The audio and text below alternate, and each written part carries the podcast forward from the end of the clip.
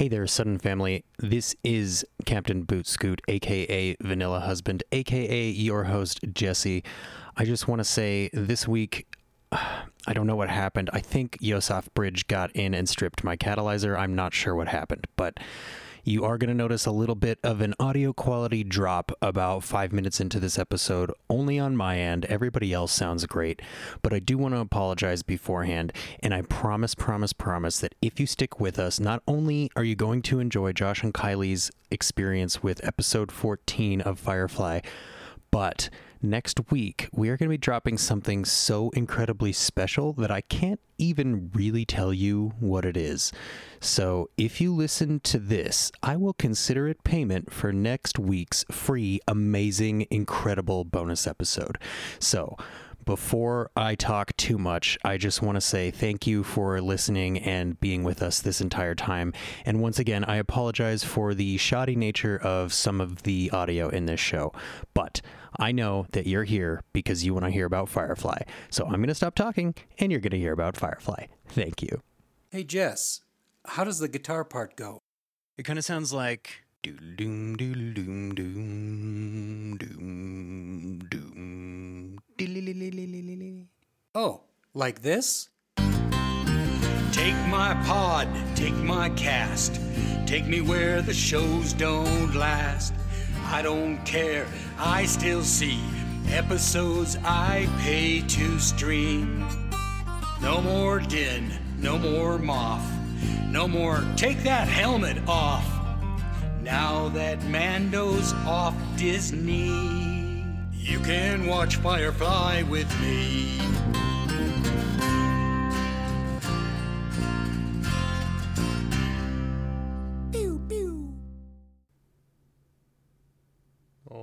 My gosh. Oh my gosh. You guys. breathe, Jesse, breathe. Welcome to the sudden but inevitable rewatch.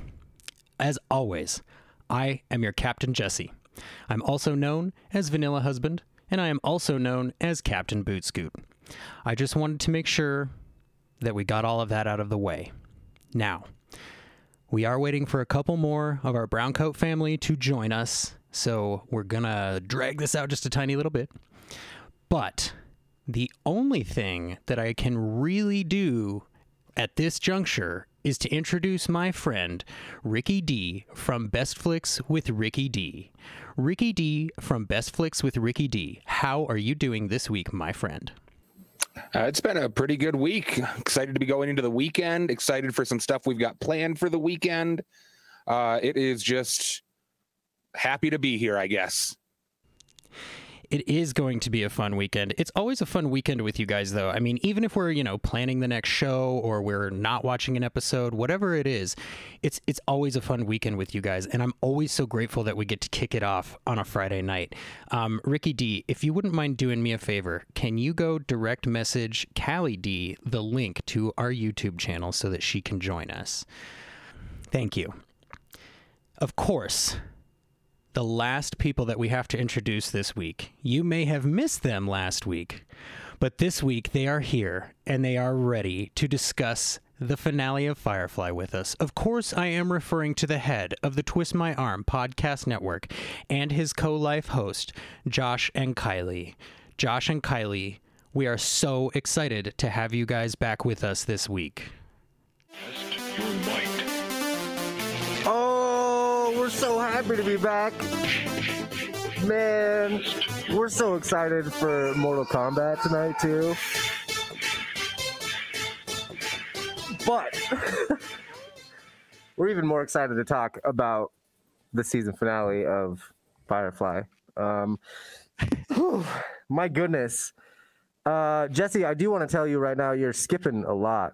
Like, just kind of like. Oh, give me one second. Let me see if I can clear that up. Yeah, no, you're, you're good.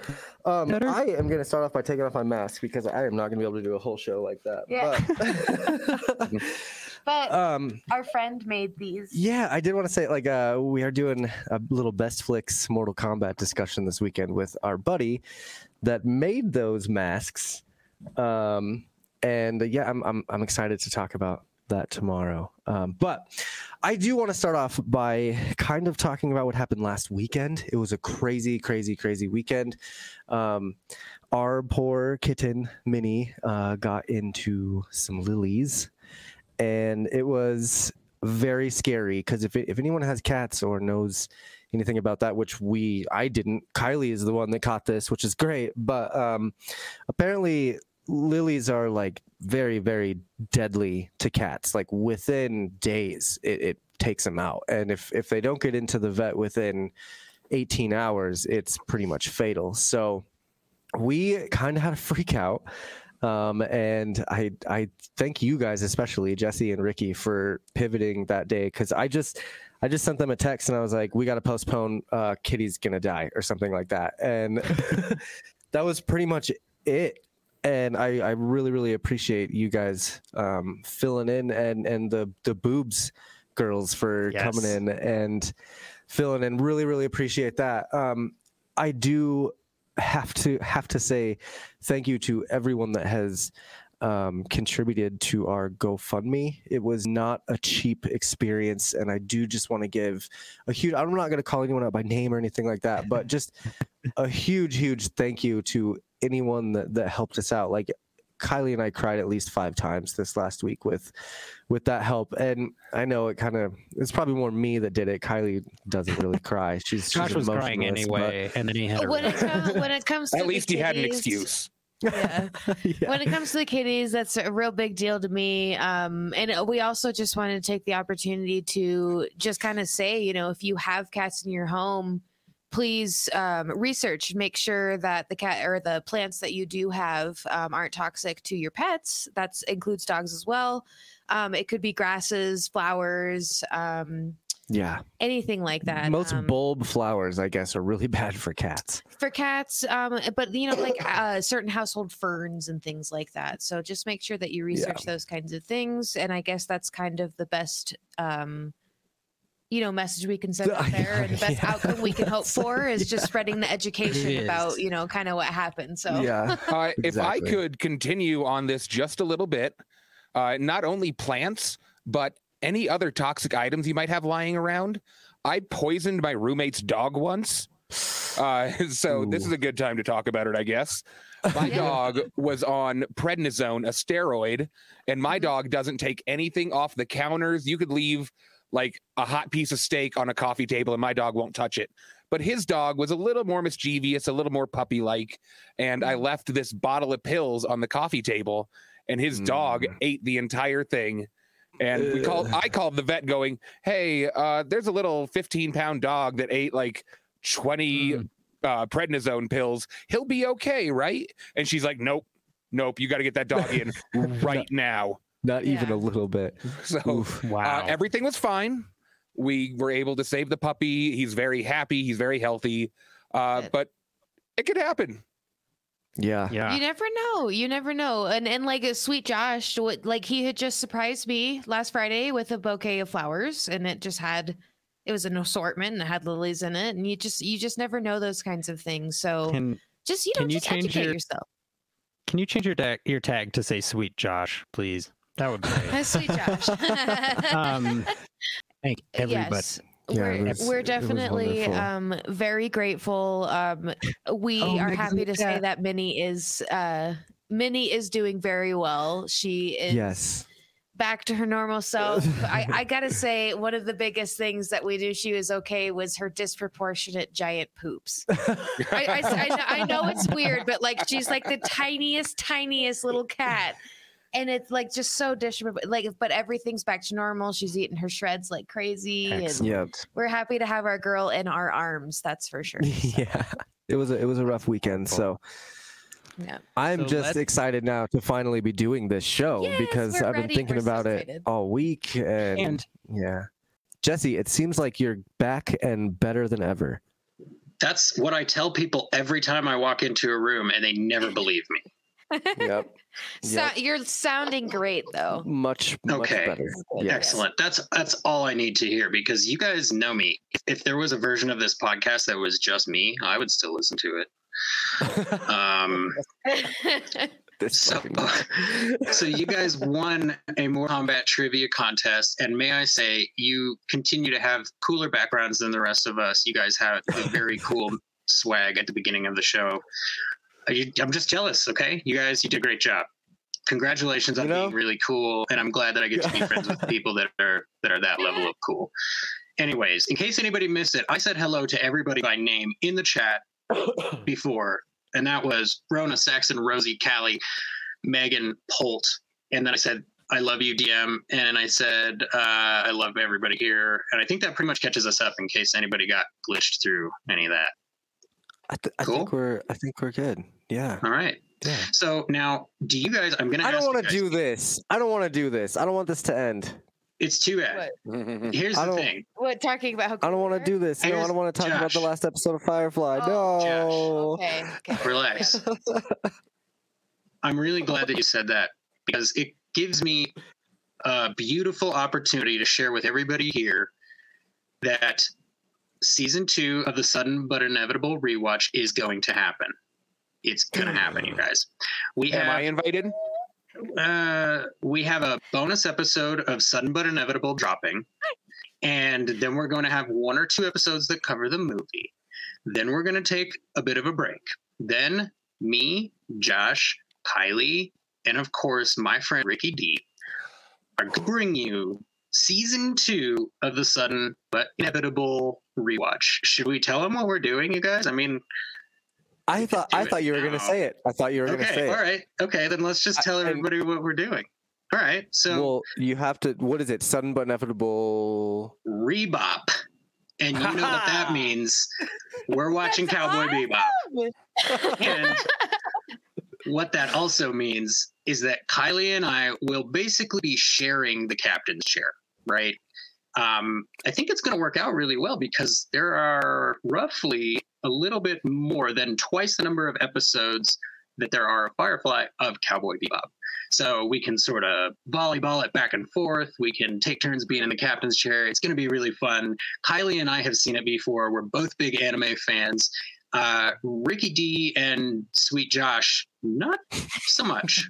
so um, it's it's perfect for a lot of reasons. Okay, not the least of which being it's still a space western. There's still only one season of it. It still has rabid hardcore fans, and it is still bleedingly cool.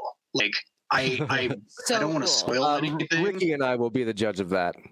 Yes, you will. So- I don't know who Ouchmouth is, but hello, what's up, Ouchmouth? I am so happy that you're here to see these beautiful brown coats. This is our favorite part of the week, and I'm so glad that you could join us. So, Mhm. uh, yeah, we're gonna be season two will be the sudden but inevitable rebop. We're going to start from one and go to the end. And you know what? There's also a movie of that, so we might watch that. Um, if you haven't watched Cowboy Where's the Bebop before, this is a great. That's beautiful, Saxon. This is a great chance for you to jump it. in to Cowboy Bebop so that you can watch along with us. Oh, it's Cameron. Hi, Cameron. I love Cameron. Cameron is my friend Cameron from the Green Shirt podcast. it's a Cameron new my Trek the next generation. Yeah, it's it's one of my favorite Star Trek podcasts ever, and uh, I was also on it, and uh, they're also award winning. Just like we are, thanks to It Goes Down in the PM. There's going to be a lot of shout outs in this episode, you guys. I, I'm running out of time to get them in, so just keep that in mind. We're just Um, have to plug them in at random as we're talking today. We will. Yep. And if you want to watch Cowboy Bebop along with us for season two of the sudden but inevitable Rebop, it's currently on Hulu in America. Now, for those of our listeners who are international, uh, I don't know what to do, but my friend Ricky D from Best Flicks with Ricky D is really good at figuring out what's available on what streaming service in what region. So don't worry, he's got you covered. And if all else fails, you can get it at Walmart for like 30 bucks on Blu-ray, and it's gorgeous. So Well, I wonder if we could do like a. I wonder if we could do like a private room because we could do it in Streamyard where I could just play the show in Streamyard. We all watch it together and then we talk about it afterwards. We Maybe could do we could that for like a couple episodes. You know what I mean? And yeah, then we could people do could some be in the chat with episodes. Yeah, Mhm. with our shepherds, maybe. I mean, they're Mhm. gonna have to get a new name next season, and Mhm. actually, that also means that next season, the opportunity to become a shepherd of Shine, totally open season, right? we're gonna wipe the slate clean, and what I Yeah. mean by that is, I'm not getting rid of all the people that are shepherds of shine right now, but I need to see them here with us one time for Cowboy Bebop, and then they will retain their status. They're not going to be called Shepherds of Shine though, because that doesn't make any sense for Cowboy Bebop. Kylie and I will work Right. together to come up with a name. I've already figured I've out the name some for the Sudden ideas. But Inevitable shout out. So I've got ideas. we're very excited, you guys. Uh, I can tell by his face that Ricky D is like ecstatically excited. Sweet Josh, Kylie, do you guys have any corrections? I, I'm going to be honest. It was it's been a Dude. while since I listened to our coverage of episode 13. So if we made any mistakes, I'm going to have to rely on the chat to bring those up within the next like 30 seconds because I don't think we made any mistakes. That doesn't mean it didn't happen. It just means that I didn't write them down. And you may have also noticed, Sudden Family, look, I have a phone with me. Normally, Sudden But Inevitable is running off my phone. It's not anymore because gracious sweet Josh loaned me one of his laptops. So now I can look at my notes and make funny tweets. I'm not going to because I get distracted, but like I can look at my notes. I can do all kinds of stuff. If you need me to, I can look something up on the spot. It's just, it's cool. This is the future of the sudden but inevitable rewatch. From here on out, the quality only goes up. Speaking of the quality only going up, on Twitter, you guys are blowing us away. We are getting really close to 600 followers. We're like 20 to 30 followers away from 600, and I can't thank you all enough for that. Um, and because this is just sort of who I am, we're also really close to a thousand listens, and that just saying it gives me goosebumps. So thank you guys so much for all the listens. I can't believe how happy we are with that. And uh, Callie says we're good with the mistakes, you guys. So unless you have anything you'd like to insert here, maybe a random shout out, maybe you want to say, hey, check out Cheap Seat Cast Reviews uh, episode with Ricky D from Best Flicks with Ricky D, where they talk about Shutter Island, or maybe Sweet Josh has a plug he'd like to make here. I do, absolutely. I want to plug the Marvel Can of Madness podcast. If you guys haven't watched that show yet, there's going to be a huge, huge thing happening on the MCM soon. Um, those of you that have been watching know that there was a little bit of a bet between the Intrepid DM and I, and that is going to get settled this week. Well, not settled, but it'll get settled in the next two weeks, and it's going to be hilarious. so that's all I'm going to say. Um, but You we also do have. Um, uh, I just talked with Aaron from It's a Fandom Pod on Thursday, It's a fandom thing. and oh, it's a Fandom Thing Pod. I'm sorry, yes.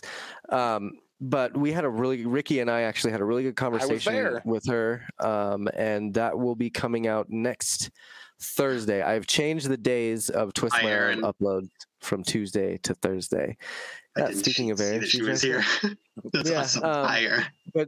It was a, such a fun conversation. I had a great time, and uh, this I'm sorry that I upcoming week. it. Oh, it's it's totally fine. This upcoming week we have uh, Brother America coming on, which is very perfect for the end of Falcon and Winter Soldier because they are um, kind of educators in the BLM movement, and I am very uneducated in a lot of that stuff. So I'm extremely excited to to talk to them and um, and just just have a conversation. You know, it, it, it should be a good time. But go ahead, Kylie. Um, so this is just a girl thing, but I just want to like mention that the color of my hair in this video, that purple, is my actual hair color. I just wanted to say that. it's not Josh like messing with the the filters. No, it that's totally my hair color. I'm digging it. so I'm done though. That's it. Thanks. Uh, Thanks big shout out to Kylie's hair today. Yeah, great plug, Kylie. Okay, so you guys. I'm telling you though, girl thing. They're girls are understand. can we? Okay, first of all, Cameron, is that supposed to shine me on? Come join us in the 600 Club. You are my favorite rivalry, sir. Um, Aaron, I I was absolutely uselessly exhausted. I really wish that I could have joined um, Sweet Josh and Ricky D for their interview with you, but it's okay because I am going to listen to the heck out of it. I actually didn't even get to listen to the last episode of Marvel Can of Madness. Work has been insane this week, and like I said, that's just makes everything that we get to do at the end of the week feel so much more meaningful to me because it's like you guys i'm going to sit around with my family at the dinner table on my tiny little spaceship that's just barely held together with love and duct tape so I've never wanted get- to not be at work more. It's uh 420 week, and at a dispensary in 420 week, Oh man. it's It's been a long week for him, that's for sure. So be I'm. I'm uh, this is like I don't know. This is like heaven to me right now. well, and this is All like a special one too. We've been looking forward to this. exactly. Yes. All right. Callie says that Kylie's hair absolutely deserves a shout out. I didn't screw up either of those names. So Thank you, ladies. They thought I was so dumb.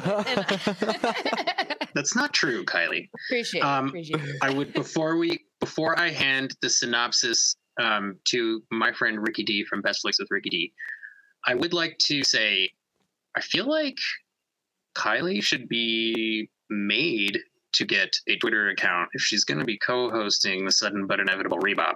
I mean, it just Okay. kind of makes sense. It just kind of makes Fair. sense. You guys just throwing it out there. Okay, so I'll do it, I'll um, everybody that yes, everybody that follows me at Twist My Arm Cast, at Sudden But, or at Best Flicks Ricky D, or even if you happen to follow at Cheap Seat Cast or at Greenshirt87 or at Fandom Thing Pod or you know any of those people, go follow Kylie's handle as soon as we put it out because it's going to be super good. We already picked it out for her. It's perfect. I love you all. Okay, so it's probably going to be ridiculous. Um, me- message me that. Message me that in the private chat. I'm gonna make her a Twitter as this show goes on. I like I. Saxon's suggestion. I will attempt to do this. Saxon, it's not bad, but trust me, you're gonna like it's probably this. taken. if you follow, oh, you if you follow Josh, you in mind. Okay. if you guys follow Josh at my armcast, then you're gonna like this. Um, so my friend Ricky D from Best Flicks with Ricky D. If you wouldn't mind, please give Wait. us the synopsis. What? Don't we have a voicemail to listen to? Oh my gosh, do we have a voicemail to listen to? I'm pretty sure we do. What is this? 2009? Let's listen to our voicemail. I'm going to start reading the synopsis pretty soon here. whether No, no, no. ready. stop it. I want to listen to the voicemail, Ricky D. Go for it, Josh. Uh, all right. Hey there, sudden but inevitable team. It's Cameron Turn it up. from the Green Shirt Podcast. How you guys doing? I heard you had. Here, I'm starting it over. Well, Just hey 'cause it was a there, little- sudden but inevitable team. It's Cameron from the Green Shirt Podcast. How you guys doing? I heard you had Captain Picard call you the other week. That is crazy cool. Anyway, I just wanted to call. It's your last episode of the series.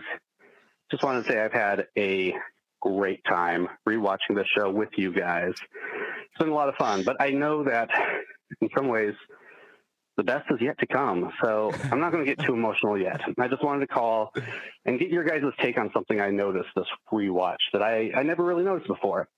I was surprised by how many episodes ended with Mal kind of having a heart to heart, usually with one other member of the crew. And it, it really, I mean, not in a bad way, but it kind of gave me a, uh, you know, like, well, kids, this is what we learned this week, kind of, kind of Saturday morning cartoon almost ending. Like, did, did anyone else ever pick up on that? Like, it was very uh, My Little Brown Coat's friendship is shiny type moment with with Mel there, just just kind of nice. putting into words what we all learned this episode. And uh, you know, had it been cheesy, it would have been terrible. But it was so well done. I never really noticed it till this time, and it's it's kind of cool. I don't know. What do you guys think? Well, I'll be tuning in and cannot wait to get to Serenity with you guys. All right, Yes. uh, Cameron out. That was awesome. Thank Thanks, you so Cameron. much, Cameron. That was great. Yeah. Um, and yes, to your point, I I actually hadn't noticed that um, until the first time I listened to your voicemail, like last week or the week before when you sent it, because you're very considerate and you got it in ahead of time. Um, again, if you haven't listened to Green Shirt, a newbie's trek through the next generation, what are you doing with your life? Listen to it. Um, but I think that it it does sort of feel almost like it's uh, almost like right? Like we have to put something in so that people will understand, and we're really gonna beat him over the head with it. So let's put this in at the end of every episode, and maybe I actually now that I think about it, Cameron, maybe it's meant to show uh, Malcolm's growth throughout the series, right? Like at the end of every show, every episode, he has that heart to heart with one character and it's meant to show us you know he's reflecting something different now or maybe the character is you know taking something from him and they've learned it. I don't know. I'm there's no way for me to really comment on that without like watching all the episodes of firefly again. So i guess i'll have to do that at some point. Uh, we'll just make those into bonus episodes next season and we'll just go back and watch through the season the season of firefly i think that sounds like a good idea You know, so, Josh and Kylie, sounds okay. is there anything else? Ricky D is about to explode. Nope, Ricky, please go. I'm sorry. I am. I Okay. apologize.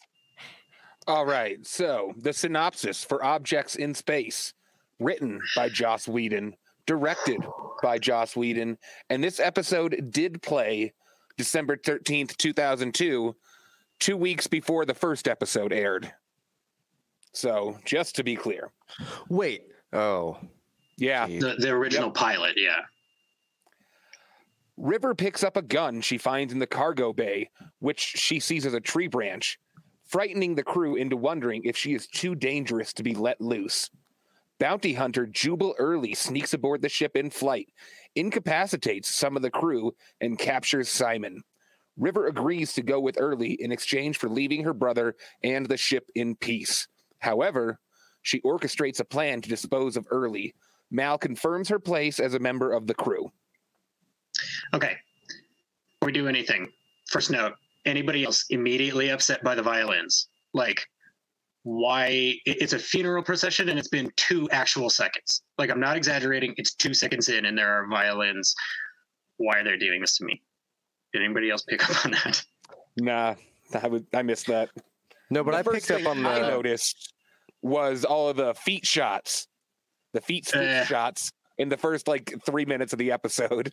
God. Yeah. The first thing I noticed was that uh, River wasn't wearing shoes, and I was just like, "Ow!" like, uh, Yeah. Don't get me wrong, I'm like a free spirit, don't wear shoes kind of thing. You got those like On metal grates? grating. Is that what you call them? Yeah, exactly. Mm-mm.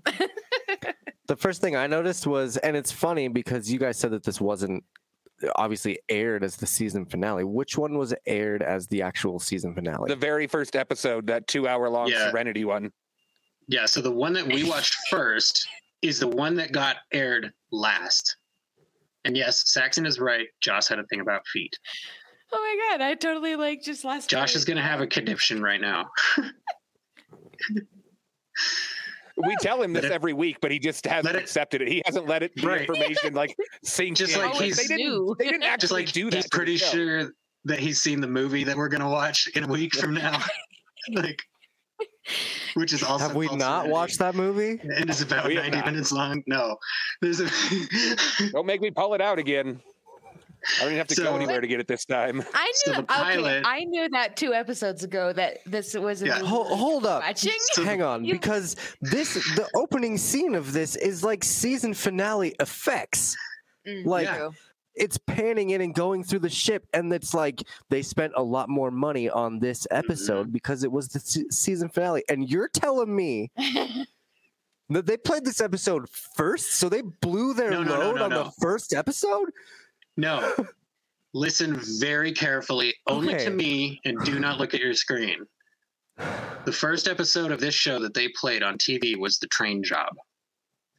Then they didn't air all the episodes, everything was out of order. Then they aired this episode, which is clearly meant to be last. But then after this episode, they aired the first episode that we watched together for this show, which is 90 minutes long and is called Serenity, and is different from the movie that takes place after the series, which is also about 90 minutes long and is also called Serenity. Also, okay, okay, So- that's yep, that's where I was. You're at the end of the series here, Josh, but it feels like I'm telling you for the first time that there's actually a movie that ties up some of the stuff from the stuff that didn't get tied up. So I'm really excited to be the one to tell you that again for the ninth time.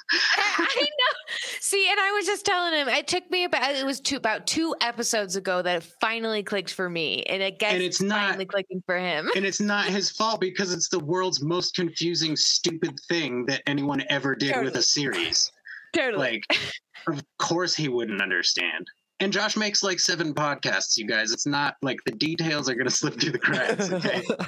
like, Uh, I mean, Okay, so my So, whole yes. first part of this was moot because uh, to me this was the season finale and they used It season is. finale effects and now I'm just It still is though, but that's the thing is this is still Sad. the end. Meant to be. Yeah, this is still the end of the series on TV. And then Okay. after this, we're going to watch the movie, which takes place after this episode. So keep that in mind. Yeah, this was So meant everything to that be the you- finale. They just shuffled it. Right. So everything that you felt watching it and everything that you feel that applies to the end of it, of the show, is still valid because this is the end of the show. They just didn't let people experience it that way. So I need a drink. I will be right back. you should get a drink. Oh, I guess I'm So- piloting this thing over here. It's okay, Kylie. It's a preview into the future. So this first scene that we get with Kaylee and Simon, right? Like it's very um uh, familiar. Like it feels like they're kind of implying there's been a ton of development in their relationship off Mhm. screen. Right? Like, oh, it's been six or seven months since the last episode. They're totally comfortable with each other now. Everything is Yeah. fine. And then I mean, it, you kind of get to the point where you're like, oh, maybe not, because maybe not. but like, you know, it- it's watched it in aired order, Saxon. That would be mean. Why would we do that to somebody when we have the choice not to do that to somebody? It's so cruel. But we can watch it in in the aired order for our second watch through. Like we could go for all of our bonus episodes next season. We could go in the aired order. And then that would give Josh like even a more realistic experience. Saxon is trying to torture you with your next rewatch, Josh. So, um, Dude, get out of here. this scene with River, I feel like it does this really good job of illustrating how like uh, threatening it would feel to be able to feel everybody else's emotions and hear their most private thoughts, because that would be uncomfortable, right? Like, I- mm-hmm. I mean, Absolutely. I try to be a nice guy, but I'm sure that there are people that every time I walk past them, they're like, there goes that guy again. I could smack him every time I see him. And if I had to hear that all the time, I would be like, Ricky D, I know that you think that every time you see me, but you're also on my podcast, so I feel like I'm pretty safe. Well, just because I think it doesn't mean I say it also. So people Right, can if I could- act very but if I kind and could very nice it- and have some nasty thoughts, and those are what's jamming into her brain. Yeah. I don't know that I would say you act very nice, but yeah, it's it's it's really threatening. Like it really illustrates why she would feel like so uncomfortable all the time, right? Like uh, She's- Totally. That's she's- why I was like, no wonder she's freaking crazy, dude. Yeah, and No w and the way that it brought me back to what Simon said on Ariel, they they removed her filter, right? Like mm-hmm. so she's getting everything from everyone, and it feels like maybe some of those wires are crossing, right? And what a great way to illustrate that! I love that they have the uh, every time a wave crashes, the audio changes, right? Like it goes from like that weird river sounding sound to like what it actually sounds like. But up until that moment in the background, you hear like a whoosh, and as soon as that wave breaks, it changes. So in this moment, River is both the vessel and the river, right? She's in some moments she's the medium, and in other moments she's the traveler, and it's just I, I love this whole scene with River. Um, what did you guys have for the start of the episode? I don't mean to talk forever. Um, I had whoa is River seeing thoughts, and again, like you guys are saying, that would be the scariest thing. I would, I would hate to see Kylie's thoughts when I walk into a room. You know? Oh, I bet you're gonna throw Yeah. another dish in the sink, aren't you? You're gonna cry like again, that. aren't you? Yeah, exactly. Well, you're gonna watch a music video and cry again? Yeah, great. No, I love you. but um, I I really liked.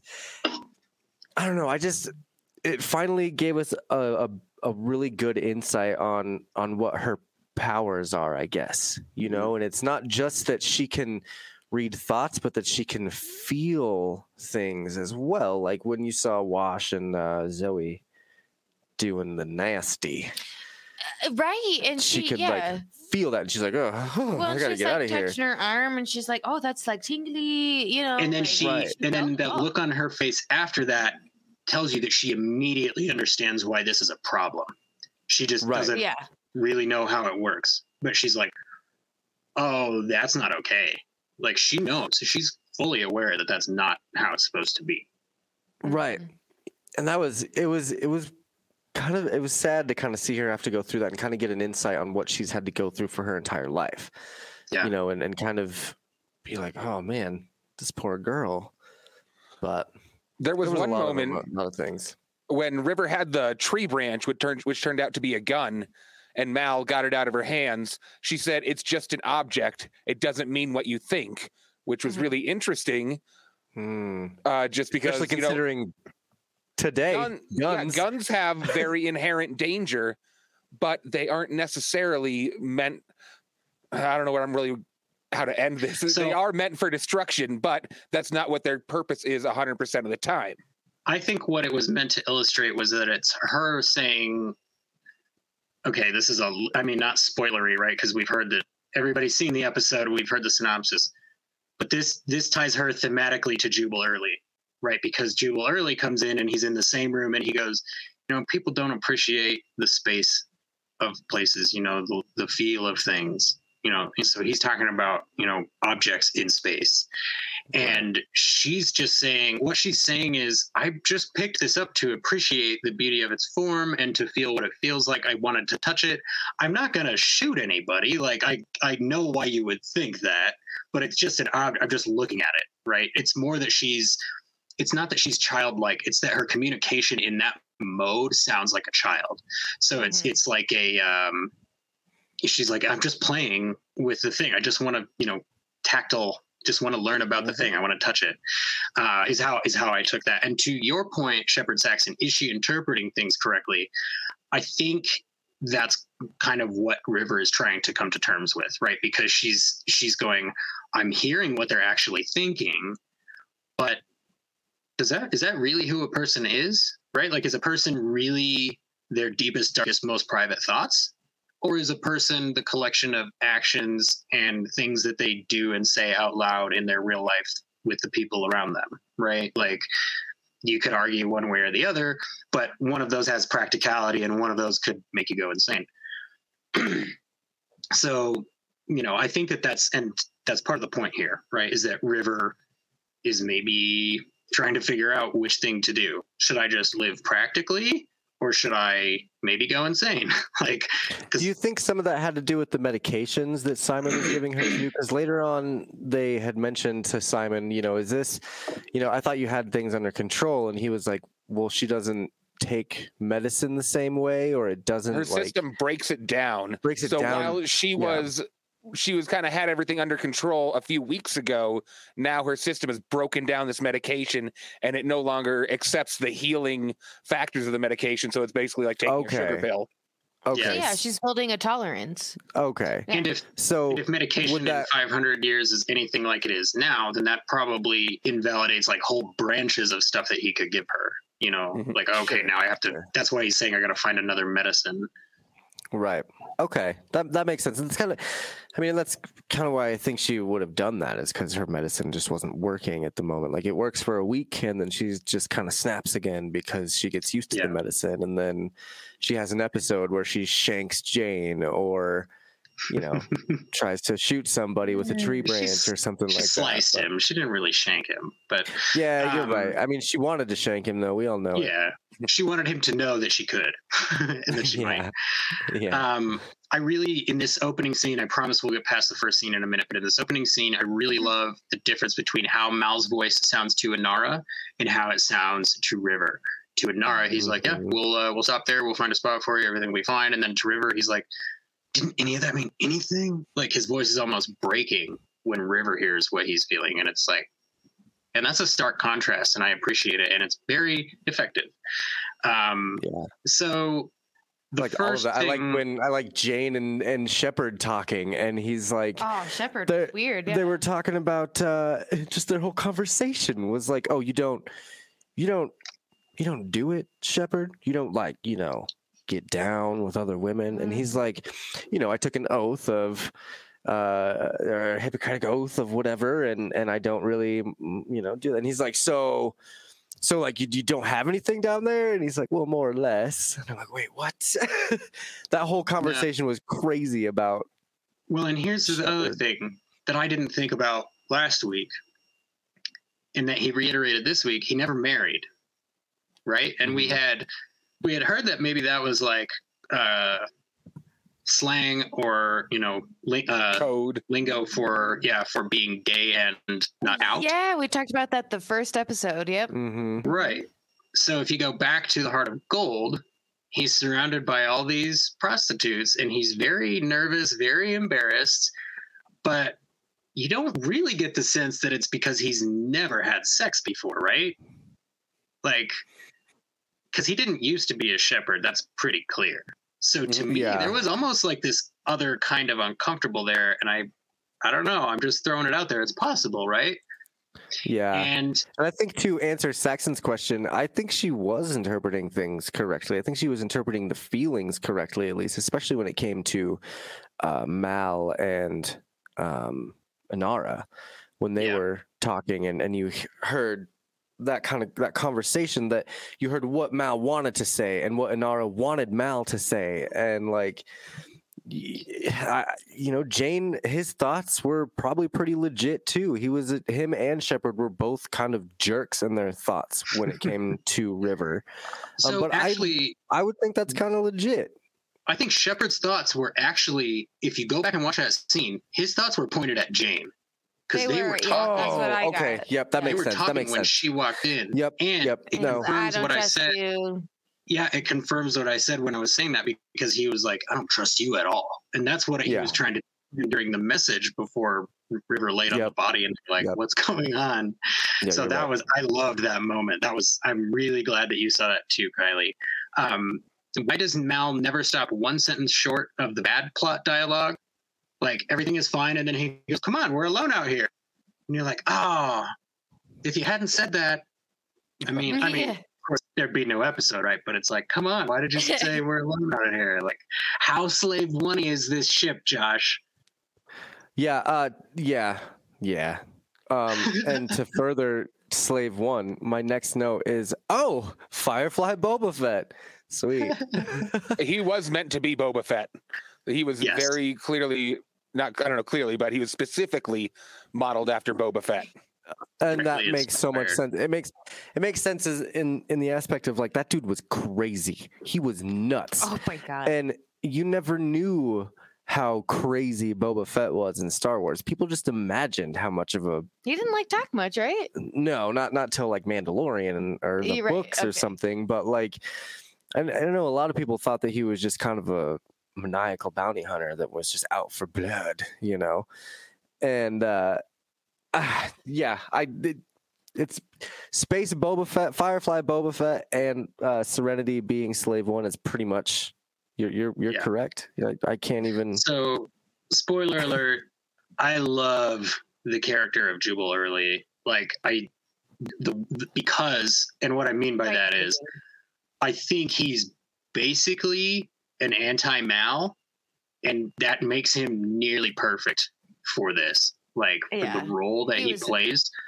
incredibly smart. I mean, I think that's a very good character to go up against Mal, and especially in a couple of one-on-one ones we get, you do definitely get the feeling that it's like this is a toss-up here. Like whoever has the better luck at the moment is going to come out on top. Like, and I Yeah. love that because up till this up to this point, Mal has had better luck than everybody in the rest of the verse, right? Like that's his his superpower is that he has supernatural luck and he knows that he has that good luck. Right. I I kind of liked that Mal wasn't in a lot of this episode. He was pretty absent for the most part, um, and it was cool to see the rest of the crew and kind of what they do without Mal involved. Um, and it, it brought out a lot of strengths in people. I think, um, especially River and uh, Kaylee.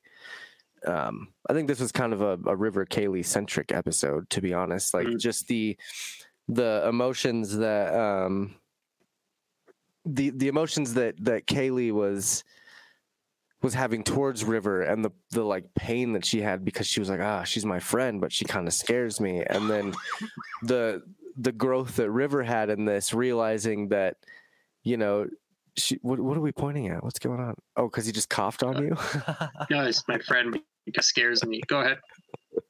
Mm. Oh man, but River kind of learning about you know how people kind of really feel about her. uh, You know, as she's listening to them chat about what they're gonna do with River after the whole gun scenario, um, but her being kind of the better person and still realizing that that ship was her home well, and let's not forget about the fact like okay yeah so she river was you know everybody she's sweet and everybody should be nice to her and kind but while she's listening to these people she's standing on the freaking ledge like like a freaking crazy person no no that's like a child. That's like a kid. Yeah. when you're No, young She was is and you're listening to your putting her- parents yell at each other she you put got, your head on the she got up there because she was a kid getting up on the She was putting her she ear stood to the- like a, a to the ceiling. Right. Like to a but vent. she stood there in this crazy origami position like No, a makes sense. crazy person. Yeah you had to. She had to I no mean, she stood there motionless. normal And- people don't do person. that and as we learned, she is a psychic assassin. So Which is like crazy. But I what I'm saying is, you know, we're like, oh, she's just, you know, just a child. No. She's standing like okay, all right. So she's an adult child that's learning herself. she is an adult crazy person. and when they when they're arguing about is she dangerous or not, right? Wash is very spicy while Zoe is sitting between him and Oh yeah, he He's like- was just He's like, getting "I'll on just Jayne. That was great. Jab you forever while while Zoe is here. As long as Zoe is here, I will do that. yeah. Um, yeah, and then so- well then but go then but then Wash says something stupid. He brings it back down and he's like, "Oh man, that sounds like something from a from science fiction." And Zoe looks at him and goes, "You're on a spaceship." Yeah. Yeah, live on a that was spaceship, honey. perfect. Yeah, I was like, wait, what are we watching? Because That I'm was like- sure That was the most meta line of this entire show. I think funny. was was that little interaction. Them telling you, "Don't forget, this is a, a, a space Oh. sci-fi." Callie D has clearly n- never lived in an American apartment. Sometimes you can hear the, through the ceiling slash floor. Callie D. yeah, Um, in America, they're made of like cardboard. Yeah, This is- Yeah. nothing. They're made Okay. of nothing. Building be sticks I- and cardboard. Somehow yeah, it rains from your ceiling a lot of the time. We'll have to do a podcast about the time that I had to have the talk because I heard things through the Uh, ceiling. Oh wow, Yes, let's let's not do that. escalated now. quickly. So, um, ceilings gonna are bad here. bring this all back. Uh, check out Twist My Arm podcast. They recently released their episode where they interviewed Erin from It's a Fandom Thing podcast. Josh and Ricky D sat down with her. Um, so I'm also love- posting Kylie's new Twitter handle in the chat. Oh, here it comes, ladies and gentlemen. You brown Here we coats. go. will be the You ready? first. Here we go. Boom. Okay, so that's my handle, but what is the thing that Your says- name is Wiley Kylie. The name is Wiley. Your Kylie. handle is at Miss My Armcast. Okay. There we go, could ladies and gentlemen. not gentlemen. have Wiley Kylie. Yes, Please It is there. Follow. It is there. I will follow momentarily. I just have to No, say we haven't talked a ton about the music of this series, and we're we'll probably do a bonus episode on that. But to that point, I love the evil clarinet in this episode. Okay, because when I was a kid, I wanted to play saxophone, and if you're not, if you if you don't have natural talent, they make you start on a clarinet. And so, you know, two or three years into the clarinet, you're like, you know what? I don't think I even care about the saxophone. And you know how I know that? Because I don't care about the clarinet. And, and then you stop playing. And, and you know what? Before we get all crazy, insane, you know, clarinets coming after me on Twitter, because I know you're going to, I'm totally kidding. Uh, I respect musicians of all kinds. I just really suck at playing clarinet. So I love that the clarinet in this episode is evil. I really like that. See, Callie plays sax. They probably didn't make Callie That start is on clarinet. She probably not start on clarinet. She probably was just like, oh, pick this up. And then she was like this little Kenny G. And then she went into cardiology and drawing and writing. Yeah, way to way to brag about your daughter, Rona. I would too. I'm gonna say better, woman be of fair. all Yeah. talents. Yeah, it's- Okay. Yeah. I, I played uh I played French horn back in back in middle school. I played French horn and Lame. mellophone and trumpet and Sixth grade, I was man. in band and I played saxophone basically because I wanted to be Lisa Simpson. And Okay. I I, faked it. for one year. I Callie faked did it not for have one to year start on the band. clarinet. So I was a foreign language nerd, and there weren't very Same. many of those. So I had to hang out with the band geeks. You, what were you Spanish? Uh, Spanish and then uh, French for the last Okay. two or three years. See, I took like six years of French. I feel was like all about that. Jesse was a bit of a drama nerd too, if you guys can't Oh, yeah. okay, tell. so you could hang out in the theater kids and stuff. That's who I had to hang out with. Jesse did a like dinner play situation. Like Oh, he, those he are was in so a play fun. at dinner. It's true. I have I have been Like a murder paid- mystery kind of shit. I, yes, it was a murder mystery. Actually, I have I've been paid to in front of people that were eating. Not a lot, but it was a long time ago, and I I've would probably be better at it now blasts. than I was then. But you know, Josh, They're I'm so fun. results for at Miss My Armcast. What is happening? Uh, So we have Chong from Pult. Ew, tr- Pult also speaks American Sign Language. That's cool. That is Uh, cool. Ca- Callie says there's a reason that my saxophone playing is past tense. Oh, probably because she got bored and wanted to become ridiculously talented at something else. Um, so let's move along if we can.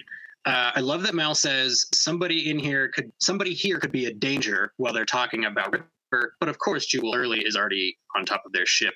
How cool was that shot of him like peeking his head out into the window, which basically nobody ever does while you're in space. I love that shot. My first immediate thought was I was like, hmm, is there gravity on that ship? And so I'm thinking sciency stuff. I'm like, either they have like a gravity making thing to make it gravity, but that's very sciencey. but the sciency thing that I was thinking of, shh, okay, the sciency thing that I was thinking of, um, I God. So, um, so I would think though, if you're in space and there's nothing out there, there's no gravity in space, that anything would have more of a gravitational pull. So, Kylie. yes, Oh, just be, just by virtue of having mass is what you're saying? exactly. Yeah, that's that's Yes, the sciencey so- thing that I was talking about. Yeah, so the ship would have a Magnet little bit of mass. But yeah, Ricky So is right. Magnet boots. Like they're made of metal. But here's the thing. So that I've always I haven't looked up the the schematics or anything, but that part of the of the ship on Serenity that rotates, I sort of theorize that that's some kind of gravity generation thing. Like on Sure. 2001: A Space Odyssey, there are artificial gravity is walking in that loop, right? So you, you can always be along the outside edge. So my head, that like creates gravity and then disperses the ship, but I don't know if that's well, I was but, thinking you know- artificial gravity in a way where it. he jumps off though Yeah. and he goes he floats straight down so it's got to be either the boots or mm. it's got to have some Well, sort of gravitational pull He doesn't need to have gravity because if he pushes off of his ship in a vacuum, then he doesn't need more than a slight push to just float forever, right? Because there's nothing that's right going to impede his his inertia. Oh, we So- saw that when he got kicked so right, exactly. And his boots must not have been made for for- walking. Sorry. had um, magnets in them at that moment. Neither neither me nor Josh could get through that. That was great. god Josh, can you just go follow us from Kylie's account? We nobody can find her. I already did. Kylie. We I already, I okay. followed. Josh, I already followed sudden butt. I'm, I'm working on I it, man. will- I'm working on it, guys. i don't know There anything about twitter i'm excited to learn so i can like share crazy You're gonna be And I'm just- good at Twitter. I'm just going you to. think so i don't know much about it but I'm just going to sudden butt and finding all of your posts and Yep. going to all the likers. there's the intrepid there you go, I there you see, go. see that? I did So one that has following all the oh, shows oh, in Susie, it. there's, there's Susie Meg, and the there's Yep. Callie D, Cool, there's cool, cool. There we Intrepid, go, folks. It's there's happening. yeah, here for yes, this. yeah. Okay, so really quick question. Um, he early comes in, he kicks a bunch of ass, and then he's totally in charge, and we're like, oh man, he's Uh, so funny how, and I just want to say, uh, sorry, one one more thing. As before we move on from the Twitter thing, Ricky had no problem finding Kylie. Just saying. Well, I, w- I looked, I went through Sudden Butts friends. Oh, okay. okay, sorry. I just saw I you pop up, and I was like, I didn't even follow him. you guys can go back and look at the screen. Anyways, um, I love you, Josh. I'm not trying to be a dick. So No, I- it comes naturally. So he's doing really well. He's, you know, he gets everybody incapacitated and he's totally in charge. Um, and we're like, okay, this is a problem. And then immediately he gets a little weird. Like, is this him being We weird. got or more you than a little weird. But like got right away, he wasn't that weird. Like the first thing he did was kind of a little weird, and then the second thing was super weird. It was like, oh, that's off, and then the second thing was like, oh, he's gone. Like that's, the Mhm. first I- thing wasn't I- that off. I don't think. the the first impression first I got of him was was Firefly Boba Fett. The second impression I got was uh rapist. Like it was it was Yeah. very quick. It was Well, not that's like there was they they made said, sure that a you knew that he was a bastard. Yeah, well, Yeah. I mean, but God. Like, I mean, why did they have to throw that in say that. there? well, I know, yeah, that was a little God. jarring, but I So- could see why they threw that. my friend Ricky D from Best Flicks with Ricky D watches this show with the commentary. And he sent me a clip of the commentary from this, which happens to be by the show's creator. And he talks about writing this scene, and it's possibly the most uncomfortable thing I've ever like listened to as far as Yeah. Like with new information and changed context, you know, listening to a thing that's old. And I don't, I'm not going to link it, and I'm not going to have you guys play it because it's it's just really weird. But if you want, you can go look up the commentary for this episode from the DVD and look up the Jubal early scene between him and Kaylee. It's really weird. Josh, I'll Ricky D has the clip. He can send it to you. It's just it's re- I don't want to do it right now because it's really gross. Um, so Ugh. Yeah, I, first first, I I, could have done without that. I would have liked to like this villain, you know, right, because there hasn't been really a villain in Firefly that Well, so I really liked. You know, Badger. I love Badger. from Okay, you from love Badger, but, like- from a purely villain standpoint, I get why he did that. He did it because he's able to look at her and know what thing will shake her the most mentally. Like maybe he wouldn't really do any of those things, but he knows which words will freak her out the most. But I agree with you 100%, Josh. Like I could have done without the whole scene. He could have just showed up and been like, "Hey, I know exactly how the engine works. Like, you know, uh, I'm- I, I'm gonna I'll tie you save up her," or Whatever it is. Yeah, like he, he could have threatened her anyway, but Mhm, mhm. Right. I'm here for River so I can make money, not I'm here to to be put, gross. Oh my push myself on the crew man. sexually.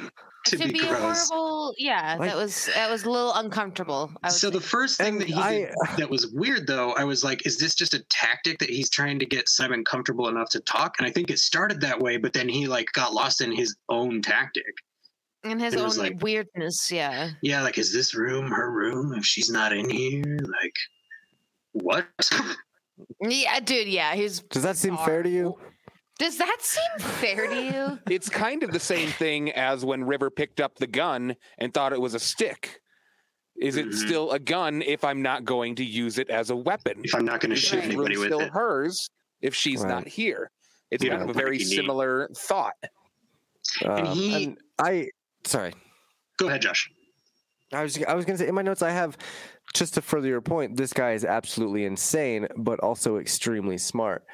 I hated the conversation he had with Kaylee, but you're absolutely right. He used like it was like he looked at them. Well, I mean, he was also following them for a minute and you know listening, to them, and he yeah. kind of figured out what their bigger weaknesses were, and like you know figured out how to uh, disable the crew, I guess. Um, but He it, was it able to makes it hear their extremely whole- smart. But it's like, He- dang, he heard their whole dude. argument. Yeah. right. He heard their whole argument about River, so he's like, "Oh, I know what the, each of these people is insecure about." Like, Right. so I can because that's that's what they're And- arguing about, right? Is like what And did they're you afraid guys- of most. Did anybody else notice how loud his freaking suit was? He he was like uh, latexing leather? everywhere. Oh, Squeak, it was squeaky. squeak. My Yeah. like I every scene with him, and it's like, I'm gonna kill you. yeah, Like, right. was- of all the things that he says, I mean, it's difficult for me because most of what he says, like I could pick any of his lines and that could be my pick for this week. But like his his specific thing where he's like, Am I a lion? Uh, I don't- I don't think of myself as a lion. Like I've had moments like that, not where I was insane, right? But where I was pretty sure I heard somebody say something that kind of aligns with exactly what I'm thinking. And I'm like, oh, that's weird that you would bring that up. I was just thinking about that. And they're like, that's not what I said at all. yeah. like, oh, okay. I don't continue on with it Um, after that like he did. But, um, and, you know, to be 100% honest, I kind of do consider myself a lion. Does that seem right to you? Does that seem right to you? That was right, not fair. God, and he said that so much. I, and they, I don't know. I, I, really I like liked that they gave us two except versions of for yeah, and Like I, I they like gave us one where he sounds cool, and then he gave us one where he sounds like an absolute jerk for having said that. Like, right, and I feel like he would have been a good character if they wouldn't have gone so extreme with it. They they didn't go that extreme with anybody else except for maybe him saying he was gonna blow Simon's brain out or something. Like, Mhm. I guess that's and, and psychologically, Simon is like, "Oh my god, my brain! Oh no!" And it's you know psychologically with Kaylee, it would be the same thing, and then psychologically with um, who is he talking to later on? Uh, even River, like when or Serenity, when he's talking to Serenity, Yeah. and he's like trying to mess with her head as well. It was so know. to He was, he this, was a crazy guy. so I think this ties back to what I was saying about him being kind of an anti-Mal, right? And this actually also sort of ties into Cameron from Green Shirt, a newbie's trek through the next generation's point from his voicemail, where Mal seems to always have these reflective moments of one-on-one with each character, right? And we've seen throughout the series that Mal is really good at providing whatever each of his crewmates need. For Zoe, it's a job. For Wash, it's something to fly. For Kaylee, it's you And a know, wife. stability and something to keep in the air. Yeah, he calls her little Kaylee. You know, she needs a, a grown up to help her out with some stuff in his eyes. You know, he gives Inara the freedom to go wherever she wants without uh, having to worry about the guild. You know, stuff like that. So, um, it's a great parallel if early is the anti Mal for him to be able to immediately pick out all the same stuff that Mal does, except he uses it to his own advantage instead of as a way to help those people. Right. Right. So he's like, oh, you care about your sister and you've got medical like experience. I'm keeping you with me at all times because you're the biggest threat because you have the most to lose and you're the one who's going to go crazy. Also, love that he just straight tells him, hey, uh, the reason you're going to help me is because there's a chance maybe you'll catch me off guard. Like, how Yeah, right. well done was that scene? Right. He's so cocky, but I was like, man, that is effective. I loved that scene. Yeah. Yeah. No, uh, like Josh said, he was like an all around pretty awesome villain besides the talking to Kaylee like that. Like that's like that's the unforgivable Like sin. ain't, ain't nobody talk to Kaylee like that. nobody. But other you than that, me right he now? was like pretty interesting for sure. Yeah. He uh he he made a good Firefly Fett. Fire fet Fire fet? Firefly. Firefly. that- So I do gotta say one thing. As soon as we saw the ship coming in on Serenity, Topless were- Simon. Really, really, really hoping it was going to be Reavers. That's true. Actually, Oh. Kylie even brought that up. She was like, "Is it going to be Reavers?" And, and- looked at me all excited, and I and got it excited, and I was like, "Maybe." So I guess that's kind of not just kind of the ultimate letdown of the series. Okay, two, I got to say, and I guess we haven't seen the movie yet, too.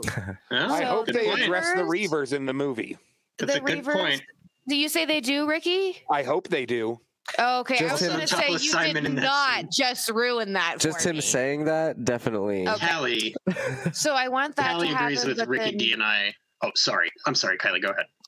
I, I want that to happen, and I want Mal and Inara to kiss.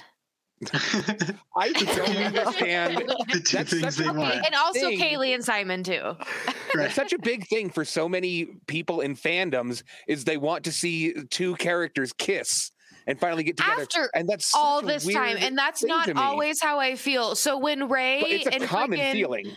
when Ray and Kylo kissed in Star Wars, I Oh was my God, please freaking don't. pissed off. Okay, so Please that don't. is not always the Yeah. case. Kylie, Um, I'm sorry. what? Are you suggesting that Episode Nine was not the best Star Wars movie ever made? Is that what you're trying to say? Pause. I'll answer that for her. Uh, correct.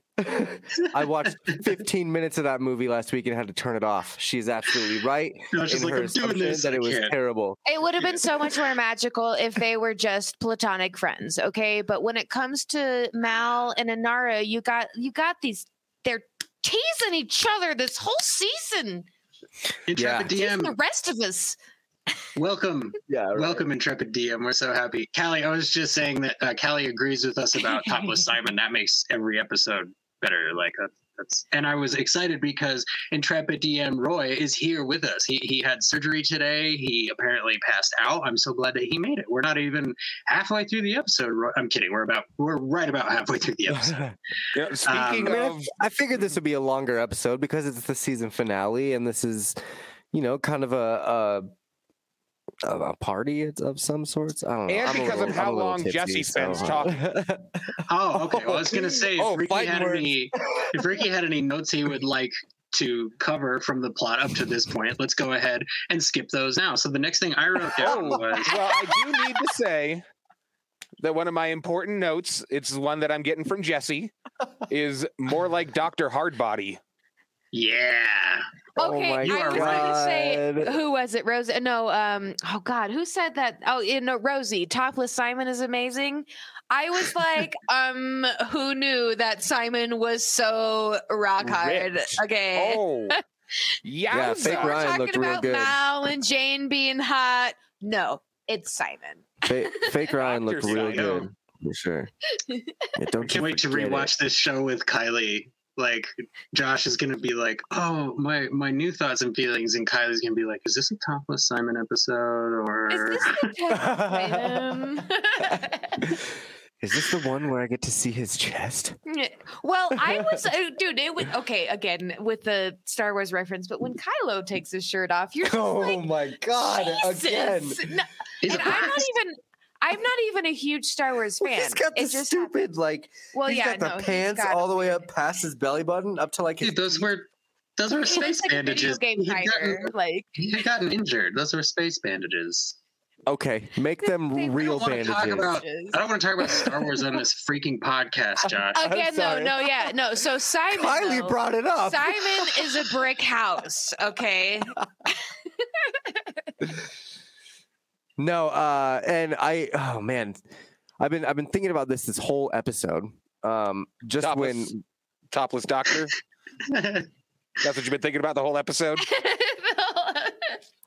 um no when uh Firefly Fett walks up to Shepherd and goes, "That's not a Shepherd," and keeps walking. Mhm. right. I was just that gonna makes ask. me that left That me ain't a with so many questions so many Mhm. questions because we do Is he know that he is somebody that he hasn't shared um whether it be shepherd or not but it sounded And- like homie early like was like i know that guy that ain't no shepherd Right. he was dead certain about that to the point that Oh, he Right. laughed. And then he Right. and think about it like- this way: he's got dossiers on everybody in his ship. River goes in there and she's like, "Oh, Oh, you're this guy. Oh, you've got all this Yeah. information. You know all this stuff about everybody." So he must know that guy and that ship has access to information about who F Book is. yeah So and it's not a season shepherd two- apparently Yeah. Well, you know, if I could jump on that, I don't know this personally, but I have heard that they flesh out Shepherd Book's storyline in the comics. So there Mm-hmm. is a, you know, kind of concrete ending to him. Yep. So we can hunt that down. cool, and we What- can do the Hang on, Saxon. What did River say? I guess I I didn't hear what uh what he it was have I heard him probably when when he was the talking beginning. he well I, he said a lot of things pretty fast and it, none of it was very positive but i wasn't sure about what he had said that first sentence and then the second sentence i knew he was talking about jayne i don't remember what the actual quote is though so Do you guys remember that? I don't, I don't might be remember. I'm onto sure something Saxon's probably typing it out right now, but I I, don't don't. she's it do probably top not of my typing head. remember like a that. mad woman Yeah. If It's like, I you got it, I got it, I got it. Saxon, yeah, put it in Yeah, there if you've got it. I, I 'Cause- wrote that down, Josh, because I was I wanted to know specifically how you felt about that ain't a shepherd, and he and he he like laughs. He's like, that ain't a shepherd. I come on." know, yeah. Like, like, he don't be was naive. just like disgusted by the idea that you Right. call him a shepherd. Like, I'm Yeah. so curious. I think it kind of confirmed a lot of my thoughts um, about about Shepherd that he's not all that he keeps saying that he is. It's- mm-hmm. I mean, throughout this whole series, you get little bits and pieces of the fact that he's not a real shepherd, Well, and he just solidifies it. Maybe he had a, some sort of past that he's crazy about and then became a shepherd. Like, he never Sure. elaborated on when you become a shepherd. You don't always have to do it since you're born, you know, like a, like a monk. Right. kind of thing. Like who knows? I think you can become a monk. I don't think you have to be born a monk. No, no, you have. No, no, no. You're right. You're right. But a lot of sometimes, like that's one of the sort of like Buddhist monks. Um, Can't you not be born a monk you because from a don't? child. Oh, okay. I see You what could, you're saying. I mean, people are born the monks are Dalai Lama. well, right, but yeah, no. I'm sorry. I'm sorry, Kai. I in was very confused. yeah, I, I was. I was very confused. Oh, uh, did we hear what River heard him say? The Interrogation interrogation snippet. No, I'm- Mm, This is really difficult to follow in text form. Saxon, if you want to put the whole thing, if you put the whole thing in a paragraph, Ricky D will read it. I promise. Yeah. Okay, Ricky D. To that point, do you have any other notes that you feel like we have skipped over? I think we're going pretty good. Okay. So the next thing that I wrote down was early is the right kind of crazy to mess with. Like they he's shown to be a little bit off kilter, he's not quite normal and River picks up on that and she's like, "Oh, just tell him that I fused with the ship." Go ahead, Josh. I got it. Um, in one particular scene, Jayne and Book are talking about Book's celibacy. River walks into the room, and we hear Jayne. Jayne's thought, "I got stupid. The money was too good." Mhm. An obvious reference to Ariel. Then we hear Book thinking, "I don't give half a hump if you're innocent or not." So where does that put you? Right. There it is. So- Sweet. I'm glad that she brought it up. As just as I find it. Thank you, Callie. So if that's the quote you're talking about, Saxy, uh, uh, Saxon, um, I think that that's a thought directed at Jayne, because he's he's saying, you know, I don't I trust don't Jayne. e- even even if you hadn't betrayed us, I would already not trust you, because I Mhm. or if it is pointed at River, the first part is meant to be compassionate, where he's saying, I don't give half a hump. Like, because I will care about you anyway. Doesn't matter to me if you're innocent or guilty, because I'm all about, you know, redemption and forgiveness, sort of a thing. So maybe that's what it is. Thank you, Callie D. And thank you, Josh. Thank you, sweet Josh. So uh, I wrote down. Uh, oh, so yes, River has is now trying to convince Early that she has become the ship, and because he's the right kind of crazy, it kind of works a little bit. Like it starts to work a little bit, and he actually considers it for a second. He's like, "Wait a minute, is she a ship?" And then for the first time in I his considered entire it for a minute. For his whole the first time in his whole adult life, you guys, Simon reads a room and he plays along Yeah. for and he does for- a good job. for five minutes and then screws it up. But still, he read a room, you guys. That's progress. That's character growth. Yay, Simon, he's learning. He's That's proud. why he gets Kaylee to prop her feet up on his legs. That's how we got to that point. Hmm, interesting. it was, I didn't even it was about because that. of that. I guess. I guess it makes sense. It, because of she got me good. You can't even. Oh my god! You can't even see my eyebrows in this lighting. Eyebrows, eyebrows.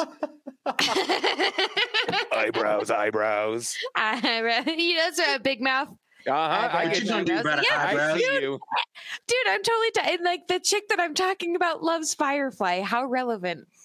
Oh, yeah, yeah. Like stop. Um, eyebrows, eyebrows. man, you just I just lost that whole train of thought I'm that I had.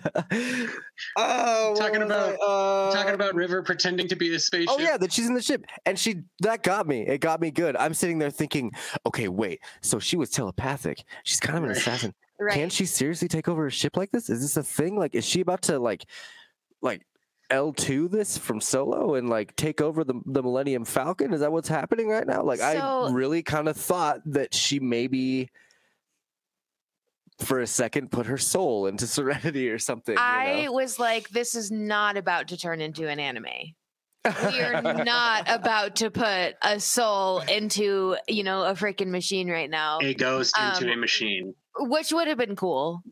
Um, Dude. I'm thinking, um, I'm thinking, I would've uh, Full it. Metal Alchemist is what I'm thinking of. I would have Um, loved it. But anywho, no, the, I was I, thought it was Ghost crazy. I think that that was a really cool. Um, it- it- it- even if she went into the ship, that would have been a super cool thing that happened. But then, you know, the fact that she had tricked him, and I knew I had an inkling that she was in Homeboy's ship. Right. So, yeah, you, and- she she called it before I did. She's like, oh, I he's never probably say things shit, out like- loud though because he's always right, and I feel like a dumb because she's trying. Yeah, Roy she's found that out, didn't he? Well, and she's trying not to be a Josh and ruin the watching experience for people.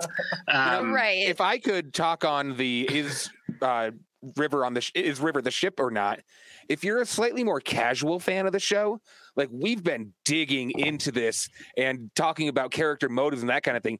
If you're just kind of more a casual fan, the River being a ship is a lot more sellable. and even still, because Josh has been watching it under a microscope with us, and because he's never seen it before, it is it's within the realm of possibility, Mhm. right? Like we've seen sci-fi moments in this show; they just aren't like these huge sci-fi leaps. Like we just haven't had any moment where they're like, "Okay, we're gonna slingshot around the sun doing ninety nine percent the speed of light." You know, they don't do that, but there's no reason that they couldn't. For example, put a ghost in a shell. But yeah, I I I think that that's kind of my favorite part of this episode is that it takes advantage of the fact that we as the audience are in the same headspace as the crew of serenity right? We're like we're out here we're in space we're alone it's just us. And they're immediately like how could there possibly be somebody here that wasn't here before? And then i mean the answer to that is obvious right? It, because there's another ship duh. But Right. because they couldn't It- see it on it. Says it, scanners or anything. Oh, yeah. Duh. so because they keep forgetting that, we keep forgetting that. So then when Yeah. River's like, I'm in the ship, we're like, oh my, how did she do that? Oh, right, there's another ship. So I'm going to bring back this quote. She did the math. She noticed Jubal Early was there. She goes, There's somebody here that wasn't here before. That means there's a second ship. I'll go to the second ship. She figured it out apparently concurrently with Mal, and they were on the same page, which I thought was great. And I think she love- figured it out way before. I think she figured it out at the very beginning of the episode because she could hear his thoughts, and that's why she was walking around the ship to see Uh, yeah. whose thoughts Yeah. she was hearing and Right, could right. not figure it out. Dude, okay, genius.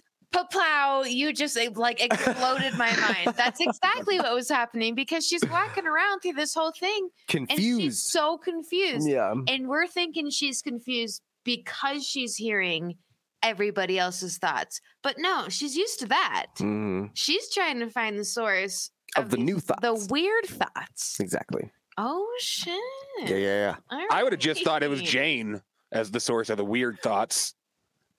And and I don't know. He's not he's not dense enough. And I look at I look at Mal as like a paranoid captain that probably wakes up every 30 minutes and walks his ship to make sure everyone's okay anyway. Yeah. Oh, that's what he was like- doing when Jubal wa- came into the ship. Oh, God. exactly, exactly. And I That could see that. Probably never sleeps. Right. Like ever. I mean, he was sitting up in his room just like, yeah, I'm just going to I'll go walk around the ship for a second. you know? Whereas Jayne sleeps like a baby. Oh my god. His face when he hears that thud, I swear I thought he smiled and was like, "Yes, I get to go fight." But no, But he's like, no. comes the action scene. Yeah, and then Puts he the was like, blankie "Nah." But yeah, it just it's He'll be in his he was like upset. I guess. He was upset that people were being loud outside the bunk. right. like, he's just like, Don't make me get out Vera. Yeah, but what I meant, but what I meant was, you know, Mal figures it out. I think a split second before he starts getting instructions from River. He's like, "Oh, it's got to be. Oh, There must be a second ship." And then she's like, "Okay, here's what we're doing." And then later on, he's like, "Hey, sorry, your brother screwed up your plan, right?" Like, so I think she contacted him Well, she- first, and I that whole scene. he got just- he, he it. got knocked out. Well, He got Right, knocked he's out by blurry. Boba Fett, and and they and he sent him in the thing, and then like after he woke up, like he woke up when they were in the standoff in the cockpit, and that's when River got in touch with both him and Kaylee.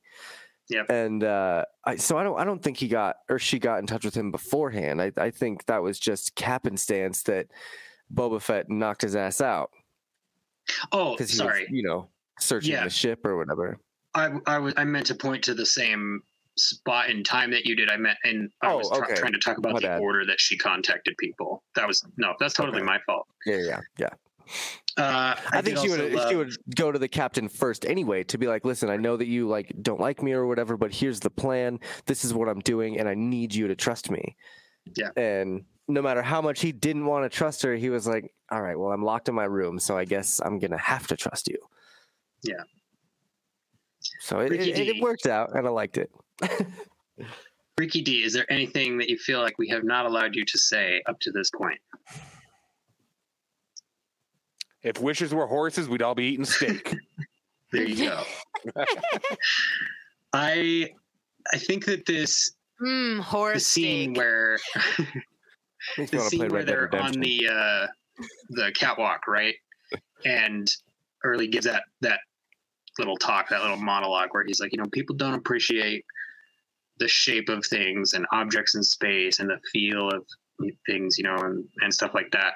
Um, I really liked those that moment um, because I feel like what he's saying is pretty true and it's it's pretty fair, right? Like um, he makes a good point, and it could have been maybe the creator trying to make a point of like, you guys don't really understand what's great about my show, and that's why you're canceling it.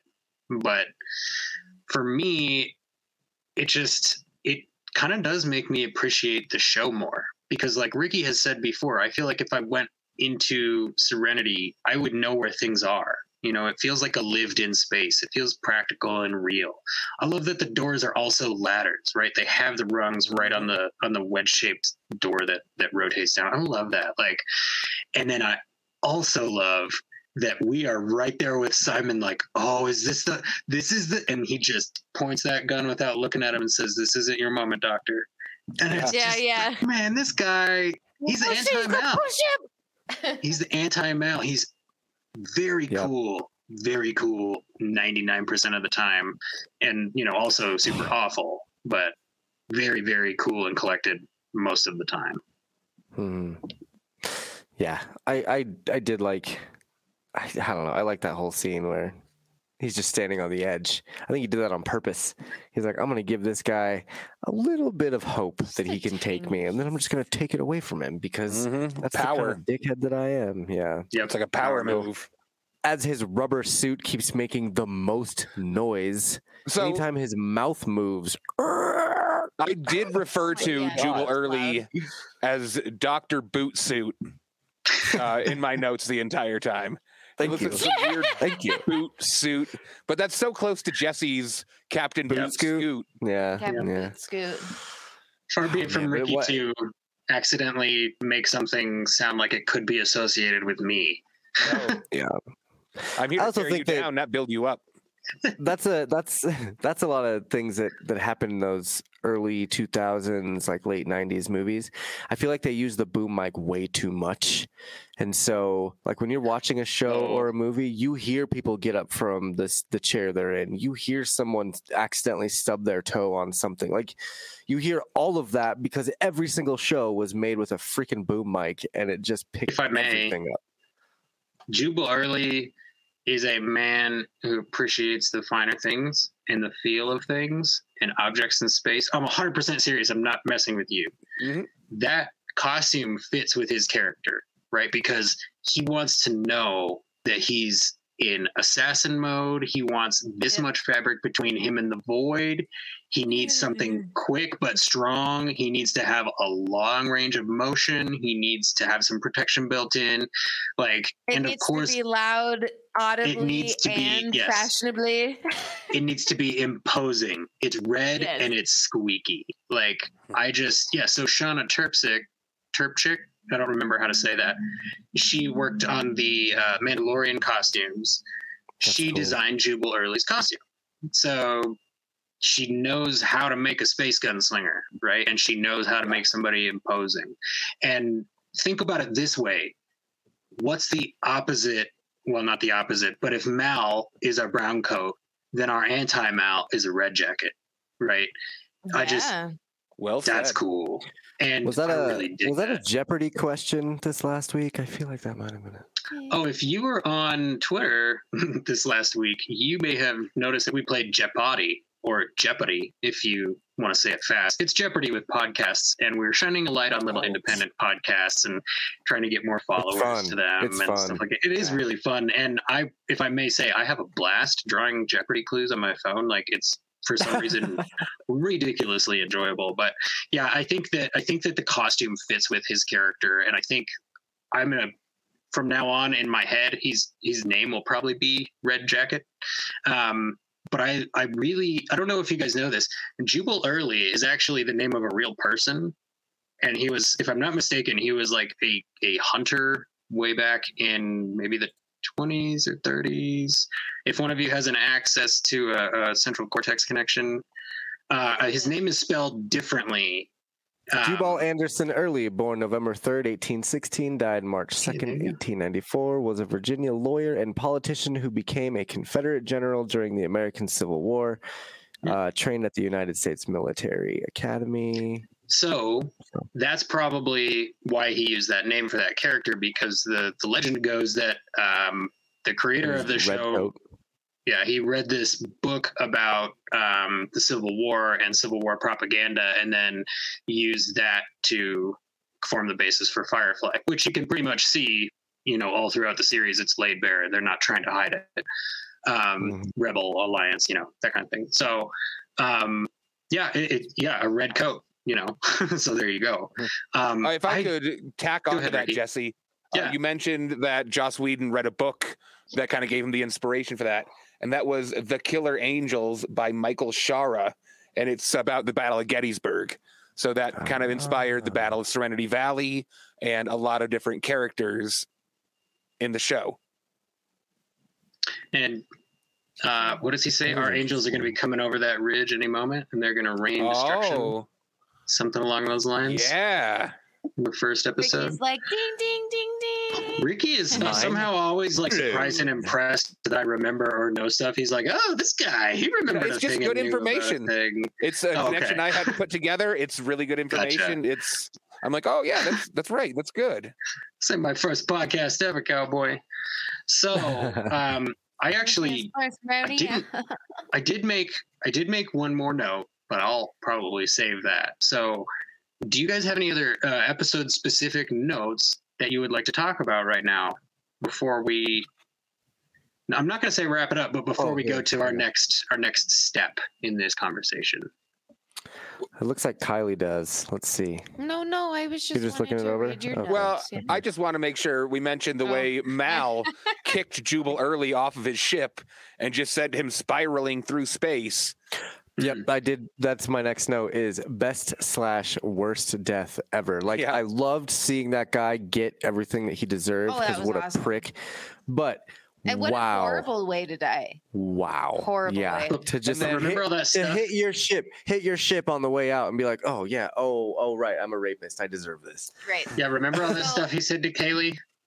I know, I know. And, and that's why I was like, wow, this is well deserved. Um, but what I really liked was uh, Zoe sitting there, she's doing surgery on Simon or whatever. Because like I just like also like kind of just envisioned the conversation that they had. Like, so who, you know, Simon obviously can't do it on his own leg. So who are we gonna pick to uh do surgery on this guy's leg? Obviously Zoe. Like duh, the decision is Zoe. Which makes sense because the wha- was it the last episode where didn't she work on the dude uh, when they were in war together?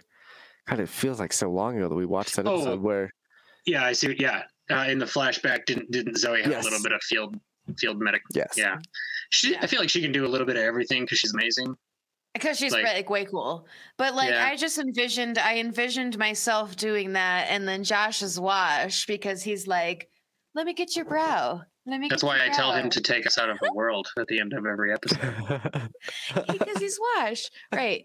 So yeah. So no i just thought it was cute. I really do love their little uh their dynamic their little relationship that they got. He's he is obsessed with her but she is also as into him for whatever reason you know because Mhm. she's zoe but She's- she's, as well, into him yeah. as as he is as into her. So so good for them dude Saxon asks in the chat, "How about how Jubal was with Inara? How did you guys feel about that?" It was like, why is he respect? He's almost more respectful to her than he was to Kaylee. what do you mean he hit her But it was like, yeah. but it was like he didn't threaten her. He was like, I know that. maybe maybe because simon was there I think it's because he knew threatening her wouldn't work. Like maybe with Kaylee, you can just threaten her really well, and it and it'll be fine. and she was scared you know, yeah. So for me, Well- it was almost like him going, "There is no other way to keep this woman in line. Like I can't. I have no trick that will work with her. I So can we're only rely on this. Yeah, like, and that if, if I'm not mistaken, do you think that's that the was a- one- Do you Go think ahead. that was a respect issue, or not respect issue, but a respect thing for um, people like Inara? Um, God, what do you No, I them? think Ca- companions. companions. I think it was Jeez. because he's the anti Mal and Mal is able to instantly recognize what other people need. I think that he looked in her eyes and immediately was like, "Oh, this woman is not somebody that I can just speak about harming, and she's going to back down." Like he could tell looking at her that that's not going to work, right? So I think that That's was why. that's- I'm just gonna have to hit her. Like, and this is the second. I think this is the second time that she said, or that he says, you know, does that seem right to you? And this is the time where it's like, oh, this guy's a total douchebag. I mean, we knew he was a total douchebag, right? But the first time he said, does that seem right to you? You're like, it's an interesting point. I don't know if I agree, but I could see where you're coming from. And then when he says it this a time, lot you're of like, you're like, oh, screw this guy. like this time, There was a oh, lot oh, of that with him. When he says that, she- does she that seem right to you? And it's violence. like. Yeah, I mean, and he and that's what I like about the characters because even the stuff that he says that doesn't make sense makes you think. Like when he was like, "Do I think I don't think of myself as a lion?" That's an interesting question, and it's like that wasn't asked, but it is an interesting question. Like you're out here, you're stalking around as you know a pack of one guy. You're a lone hunter. You you know you smell the prey. You've been following the prey. You wait until they're all asleep, you know, sort of a thing. So, um, but yes, to your point, Saxon, she tried to use her wiles on him. I feel like Inara should have known better. I mean, she didn't have a lot of options, right? But I feel like Inara is a good enough judge of character and people to look at this guy and go, "This is not going to work." So I feel like she tried out of desperation, and I think he, I was I think say he knew that. desperation. Yeah, Yeah. and he was like, that was what made him go, okay, this is, you know, I'm just gonna hit you because I don't respect you now. Like, that's how it felt to me. Go ahead, Josh. Uh, just my last bit of notes for this, I guess, if we're clearing that up. Um, the last scene of Firefly is Firefly Boba Fett saying, Well, here I am. And I feel like Fox did everybody dirty with that last scene.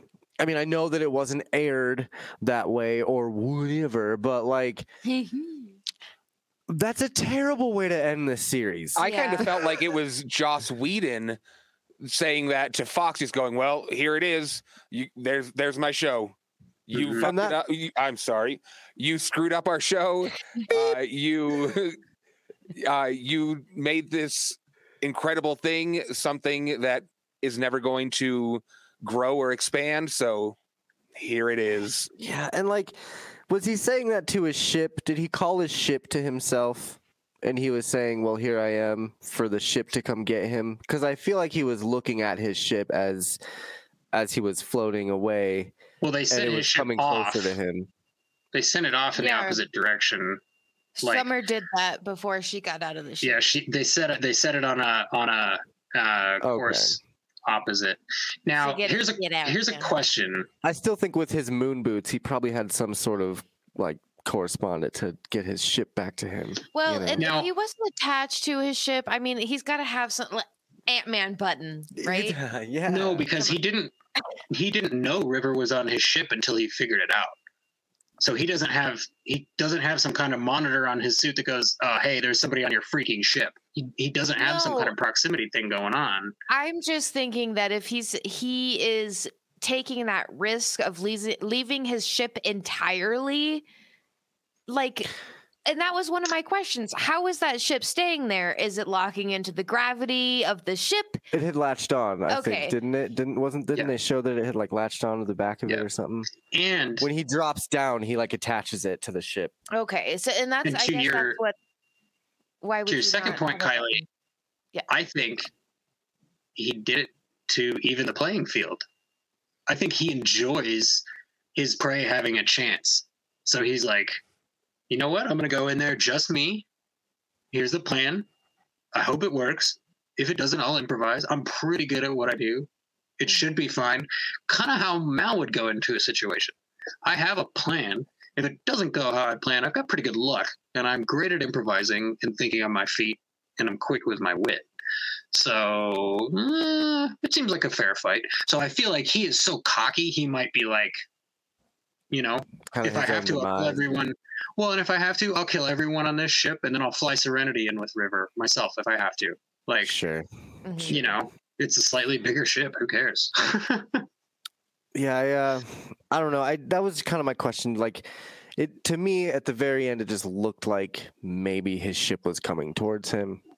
But so I have a question Yeah. here, Ricky D. You might know the answer to this. I believe I've heard there's like a deleted scene, or maybe on the DVD it's different in this shot, or maybe there's one more shot after this shot in some versions, or something like that, where he says, "Well, here I am," and then it pans out to space, but then it keeps panning out and shows an Alliance cruiser, like mm, sort of rolling up on him in space, so to speak. Um, Josh, I don't recommend you look up anything that says Firefly deleted scene, but well, that's too bad. I just um, did. Oh yeah, careful. Well, stop. really hope- I Uh, really you hope don't? I haven't, I haven't looked at yourself out of anything. anything. I haven't looked at anything. So, Um, I'm just Um, looking at deleted scene objects in space. So, and if it is in there, either way, what do you guys feel about that? Do you feel like they put him there, like he's there, he's potentially a character in season two now because he's still alive? Or do you think it was purely a, you know, screw you, the network? Like, now it's over. I was thinking that it opened up the doors for a second season. Just like he would be another person who would show up, like like Saffron. Yep. Oh my gosh, another Kylie, character. hmm What? do you guys remember when Mal left Niska alive? Does that mean Niska now owes Mal a favor? Does that mean in the future, when Jubal comes back and Mal needs somebody, he goes to a combination of Niska and Yosef Bridge? Oh And my you're god, like, that would be so "Oh." cool. Right. So, okay. So, and I think that that's what the injustice is here. Is there's so many opportunities. Dude, and I would even take a, a Firefly animated series. You know, you don't have to do I much think about that's the that. You could option left at this recast. Point. You could Yeah. recast Shepherd. You could, you know, and and a couple of the stars might come back and reprise their roles. A couple might not. But god damn, at least you could kind of finish the story. E- even if you do it in one six episode season, man, finish up something, you know? yeah. There's I mean- so many loose ends. Willow is getting Yeah. its own Disney Plus series. Why not Firefly? I would be totally fine with it if I- Firefly got an animated series. I think Firefly will eventually get that, especially with Disney Plus. Um, and Disney knowing how much the, the problem is Joss. Joss is the only thing standing in the way because he's such a dickhead. But like, and that'd be the only reason they wouldn't revive it because it's his property, and it like Mm, it'd be one of those like, well, controlling interest in it anymore, but yeah. okay, well, good because you know we could there could be other people that could write this story just just as well. Um, but ah, yeah, it, it would be smart for them. I mean, they freaking they rebooted the Mighty Ducks for God's sake. You, you can't tell me Okay. you won't reboot the Yeah. Firefly as an animated It's series. good too, you by the way. It is good, but they It re- is. you know, From what I heard, it is, but also, who asked for that? right, right. like, Nobody asked. Nobody asked. You're right. Right. somebody must have, but oh yeah, Saxon and Badger. Everybody loves Badger. Um, And dude, could you So- imagine an, anim- an animated series? The cool things they could do with it. Who did we decide Like- Badger was from again? Dude, Ah, River was in an animated series? Bad, but River in an animated series, you could see all of like everything from her POV when she's doing. yeah, Yeah, it would. I would uh, really, like- really dig that. monsters. You could see actual monsters from the Firefly universe, like that. Aliens. I Aliens. don't know. There, there's so many opportunities there, even to this day. I think, but So, if you guys don't have any other episode specific notes, Mm-hmm. I would like to, before we do, you know, like a, a, a closing talk about the whole thing, I'd like to just really quickly get our uh, our first weekly segment out of the way. If you guys are ready for that, Ricky D, are you good? Josh, Kylie, Yeah, I'm good. Sure, yeah. Well, and in that case, our first weekly segment, as always, is going to be Simon Says.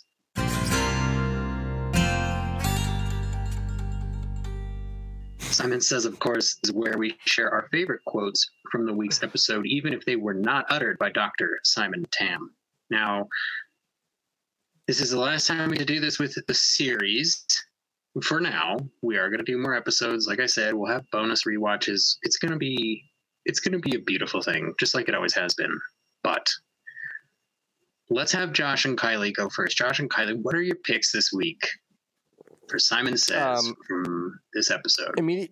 Do you want to go first? You go first. Okay, so mine was towards the end, um, and it was that moment that Mal and River kind of had a connection when Mal was helping River back into the ship, and they have a little bit of a chat with each other. And she, you know, he says, "I'm sorry, your brother messed up your plan," and she says, "He takes some looking after." I know it's not a lot. I know it's not huge, but that like is such a, a cool reference to their sibling rivalry and and how he thinks she takes care of him, but in actuality she's or sorry, he thinks he takes care of her, but in actuality she's taking care of him. And I I, I like that, and I like that Mal and her kind of got on an even ground, which makes me even more sad because I'd like to see more Mal River stories Yeah, where this goes. like dude i got i got my my healer i got my sorcerer Mhm, i yeah. got my doctor like he's a, he has a whole rpg team now Got the and dancing assassin. And yeah man we've seen now that the Alliance has a system whereby they hand out bounties, otherwise known as quests. Mal could be getting quested every week in an animated Firefly series, just like The Mandalorian. mm-hmm, mm-hmm, Just saying. It's an excellent, Ky- excellent pick. kylie what was your simon says this week So I'm gonna have to like, oh gosh, give myself with like a D plus on this last episode because I didn't write down the exact words and how they flow. I know, I know. We'll give you a D plus too. Go ahead. Yeah, yeah, no, D plus is good. Um, it's still passing grade. Uh, anyway, um, I really, really enjoyed uh, right at the very end where Kaylee and River were talking, and Kaylee was telling this story about how she had like boinked like a fourteen year old. yeah and so like and, and so uh, josh and i were talking about go, it clearly she was she was probably also at like you know 16 or eh, like she was talking in in the story It was fair, yeah. she was surprised that he was 14 but i still kind of got the the the sense that she was you know not 25 or Yeah. anything like that so i don't know i just thought it was kind of a cute exchange um especially coming from kaylee being like she's supposed to be like in our minds this um innocent kind of you know but we have seen bef- before in an episode that she's not quite so innocent but then this just kind of wrapped up. Just the fun like the the mystery side of kaylee and i i thought that was fun and i thought that was another cool thing that we could have potentially seen in a season two. More kaylee. Kaylee sex stories. oh well i guess the book of kaylee more, Fett. Kay- more kaylee If- backstory is what i'm If trying to uh, if Megan from Bedwetter Behead is still in the chat, I bet you she could link you some very nice fanfic that would that would hold you right over. Raunchy I'm stuff, sure yeah. there's just Um, tons of yeah. Pl- please do please do So, with that, let's have our friend Ricky D from Best Flicks with Ricky D give us his selection for Simon Says this week. All right, I've got two of them. I I wasn't planning on throwing out one of them, but it kind of incorporates what Josh was saying pretty nicely. Uh, this is when Jubal Early is parading Simon around the ship, and Jubal Early goes, "Where'd she go?" And Simon says, "I can't keep track of her when she's not incorporeally possessing a spaceship. Don't look at me." So that was just a little more insight onto the Simon River relationship and how difficult it can be for both of them and all of that. But the one that I really wanted to throw out, another Jubal Early quote. You know, with the exception of one deadly and unpredictable midget, this girl is the smallest cargo I've ever had to transport. yet by far the most troublesome. Does that seem right to you? Does Does that, seem right, to you? I love that so much. Did I just That take should've been Jesse's mine. quote? That should have been mine. Was does that seem right to you? No.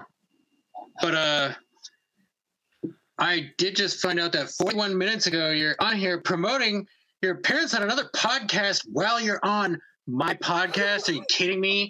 Ricky D from Best Flicks with Ricky D. You know how much I love Sean and Sam and all the guys at Cheap Seat Reviews and, and covering Road to Perdition with them, and that I listened to the episode of you talking about Shutter Island with them. I just can't believe you would do that to me, Ricky D. But I'm glad I you're making pod retweeted. friends. You're welcome. Glad you're making pod friends, pod son. That makes me happy. No, that's an excellent I'd excellent do it choice. again if I had to. Yeah, it's it's Am an I, am excellent I choice pod wife? for Simon says. Probably. Uh, for for for well, we you're Miss Pod. Pod Okay, I was Pod? like, I'm not. Yeah, to go, Josh to go with pod. your well, right, but to go with your handle. I mean, you'll learn that branding and, and consistency are important on Twitter, Kylie. Um, I think I think uh, I think Jesse would be pod dad. I would be pod pa, like papa. Pa- I'll pod- my grandpa. boy. Yeah, he'd be pod, Pod boy. boy, and Pod you'd boy. be and you'd be pod ma. Podma. Miss Oh, Pod. Padma Amidala. It rhymes. I love it. Hey! Man, how many Okay, how many times can we get to Star Wars in this episode? Let's see. All right, I'm gonna only talk about Star Trek while we're watching Cowboy Bebop. Um, so my choice this week for Simon Says is, uh, it shouldn't be as significant as it is. It shouldn't be making me as emotional as it is.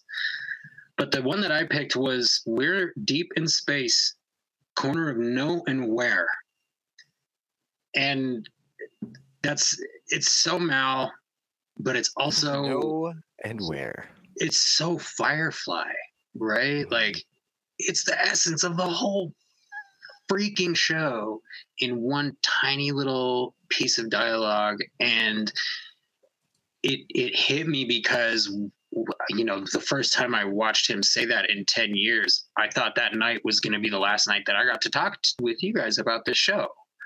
So it kind of it felt that way. It was like here we are you know like Jubal says and we're in the corner of no and where where do we go from here? Our firefly is over you guys. What do we do? And i was just like immediately upset and then i remembered oh yes there's a movie that josh thinks he's seen that he hasn't that we get to watch with him and that's mm. right so i feel better but i i love this quote we're deep in space corner of no and where because the way that he says it, it does not even sound like he's talking about a location it sounds like he specifically is talking about how everyone's feeling right now. We're on the run. We're running low on supplies. Nobody can make any money. Like our life doesn't improve. Like the best version of this life is still this, but with more money. Right. So it's like for me that that line is a little emblematic of the series as a whole.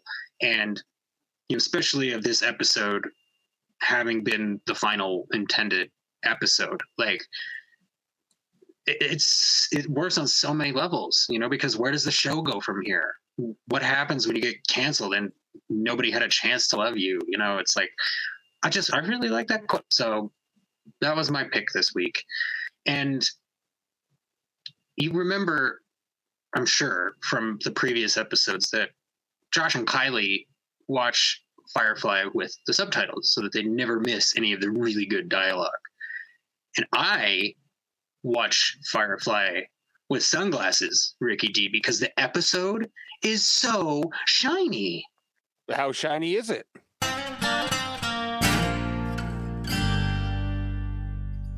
I would love to just tell you how shiny this episode is, Ricky D, but I couldn't do that. I couldn't just waltz in here and tell you what I think without hearing from my pod brother, sweet Josh, and his pod wife, Wiley Kylie, at Miss My Armcast on Twitter. Don't forget to follow. Josh and Kylie, how shiny is this episode for you guys? Let's start with Kylie this time. Um, okay, so I'm gonna go ahead and give it a solid 10. Um, it did wrap up some like well i guess kind of the important important parts there was definitely some open-ended questions that i did have um but i think i knew that this was going to be a 10 at the moment that my heart was pounding wondering what was going to happen um, with early coming in on the ship and with every every other person that he had locked in their room so when my heart was pounding that's when i knew that was going to be a good solid 10 I like it. Josh, how do you feel? So I was gonna give it a ten point five until homie made some rape jokes. So I'm gonna give it a ten. sure sure I appreciate done your restraint. well. You kn- Josh, that's very adult of you, and I appreciate that. That means a lot to me. You know, just really screwed my rating, man. It really messed You me have up. to, and you have to take a stand on the things that matter. And I promise you, none of us are joking about this. Josh is actually serious. That's why he is not rating this beyond a ten. Yeah, I literally would have given it a 10.5, 11, but that shit made me so uncomfortable. Uh, yeah, it was odd. um, but other than that, Okay. Other than that, that's all I gotta say. Okay. 10. cool. that that brings us down to the Ricky D from Best Flicks with Ricky D. Well, I guess I'm going to be the one that screws this up this week. I'm going to give it a 7.5. Uh, while it's a really good episode and it probably deserves a 10, it is my favorite episode of the entire series. Uh, there was, and I'm going to go ahead and blame myself for giving it a 7.5 instead of a 10 because there's so much symbolism and there's so much going on behind the curtain that I feel like I missed out on a little bit of this episode.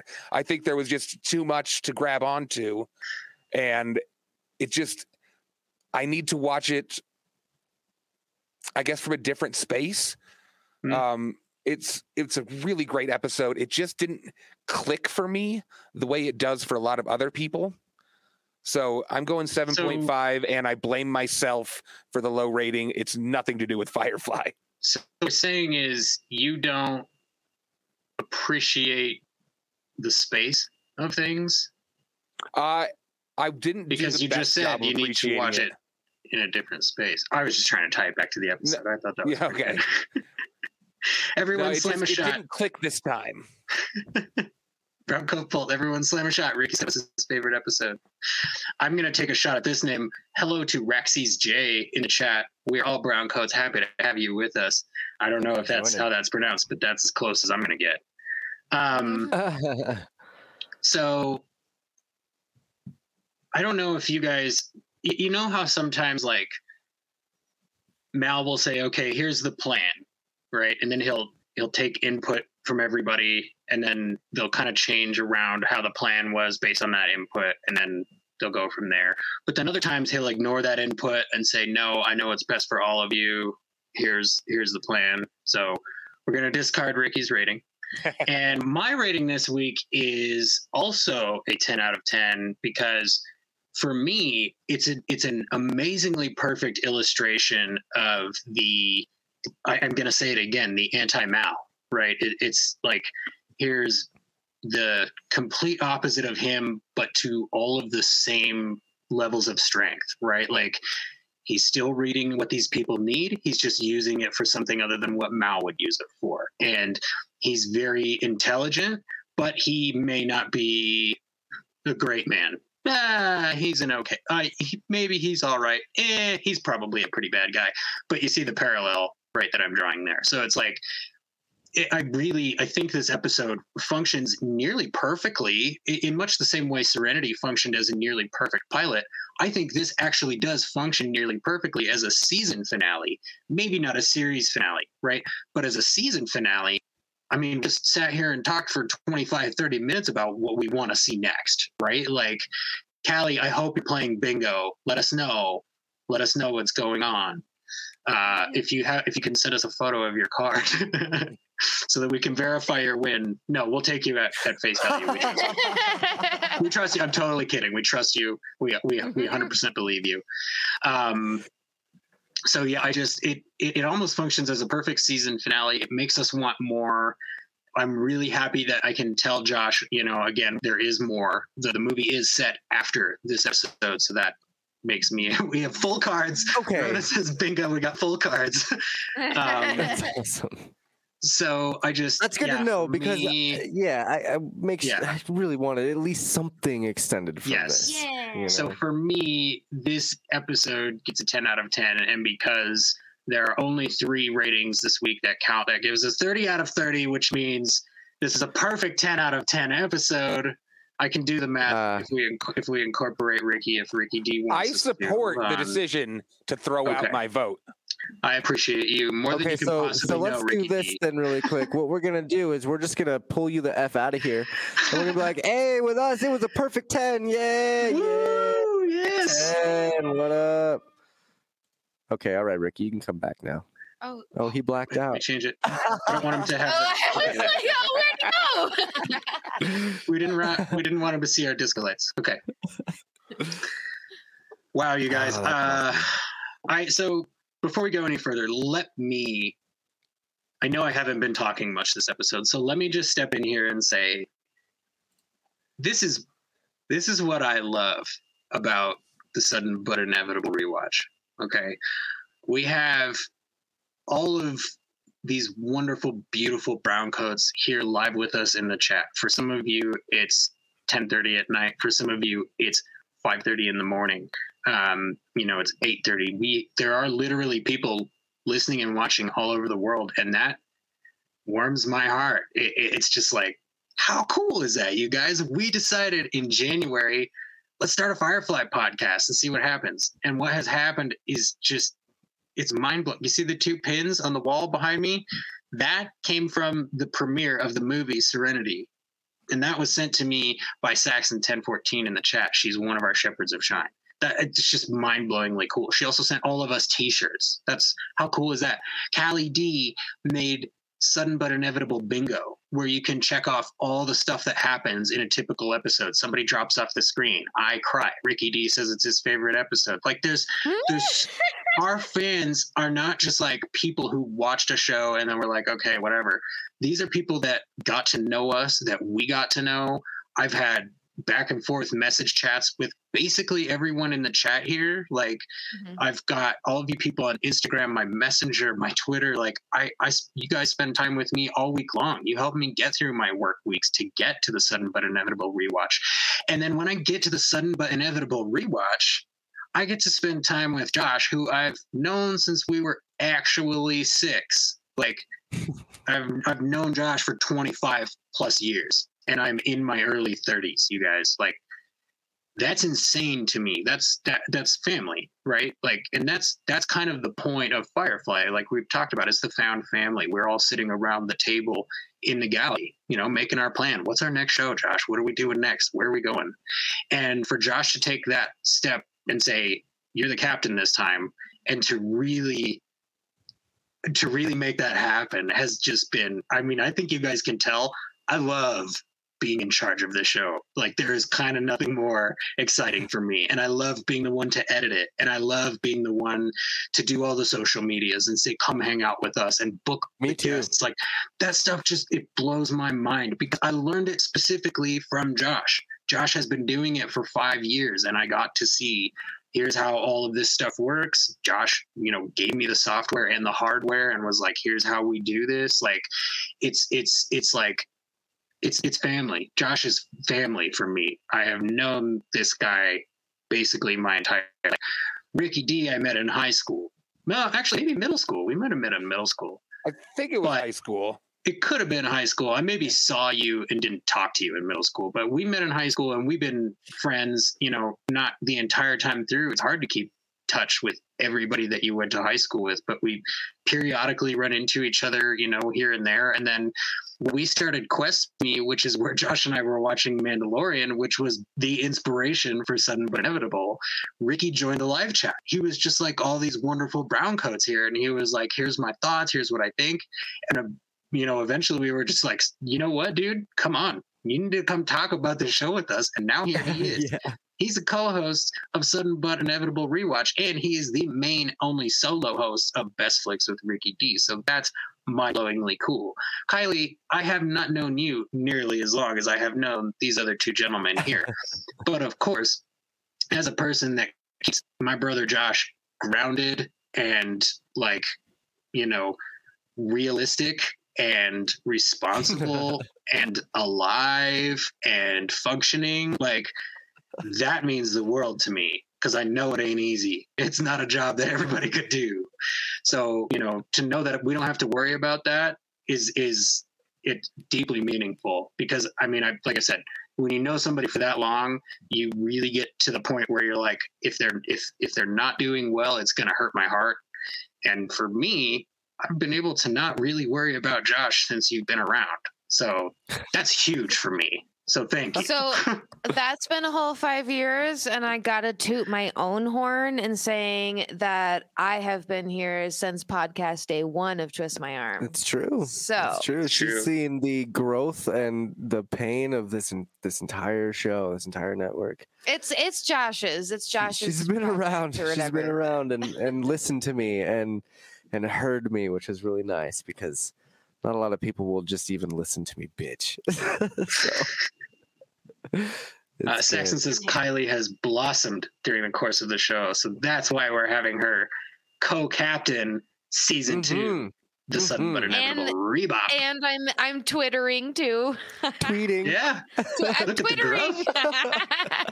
look at the growth, folks. Uh, if I I could, just- oh, Yes, go if I ahead, echo please. some of your sentiments, Jesse. Please. Uh, I just wanted to say thank you to Jesse, to Josh, to Kylie for having me here. A huge thank you to all of our fans, like Jesse was saying. Uh, if I could get a little personal for a moment, I have kind of been developing some just kind of antisocial tendencies over the past few years. And the COVID thing has allowed me to really burrow in and avoid basically anybody because I have an excuse to do it.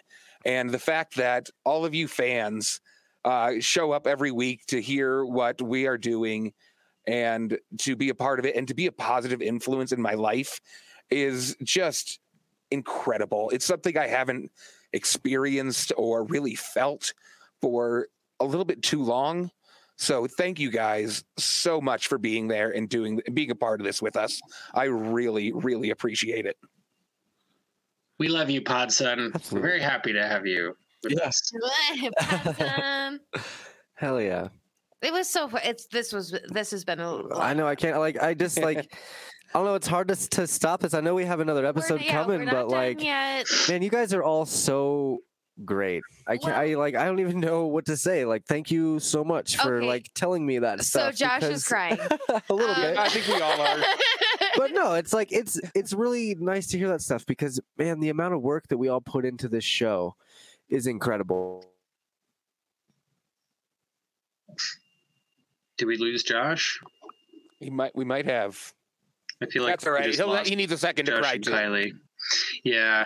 So um, while we wait for Josh and Kylie, Josh and Kylie, if you guys can still, oh, there you are. We can hear you. Are we you back? Are we back? Okay, you're Okay. back. okay. So, what I was just saying is like it's just so nice to have you guys here and have you guys aboard because I've struggled so much with this podcast for so long and I've kept it afloat on my own back for so long and had to I've just been searching for you guys. Mhm. Just uh, for 5 years I've been searching for people that are you know willing to to to hang out and be friends and and start something and and go and, and build on it you know and it's just it's really awesome to to have you guys with me on the network and it's the show has been like the favorite thing of mine in the last 10 years. I mean it's it's been too much too much fun and i i am excited that we can we are continuing this.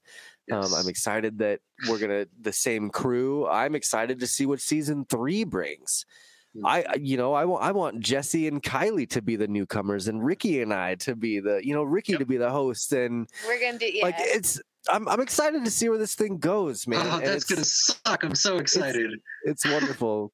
Yeah, Kylie, So- did you have something? I I want to turn. I want to turn. Absolutely. Um, okay. Please. So so no, I did start doing this with Josh um 5 years ago mostly because I love Josh and I didn't really not that I didn't care. I mean, I do care about the podcast and the things that it had become.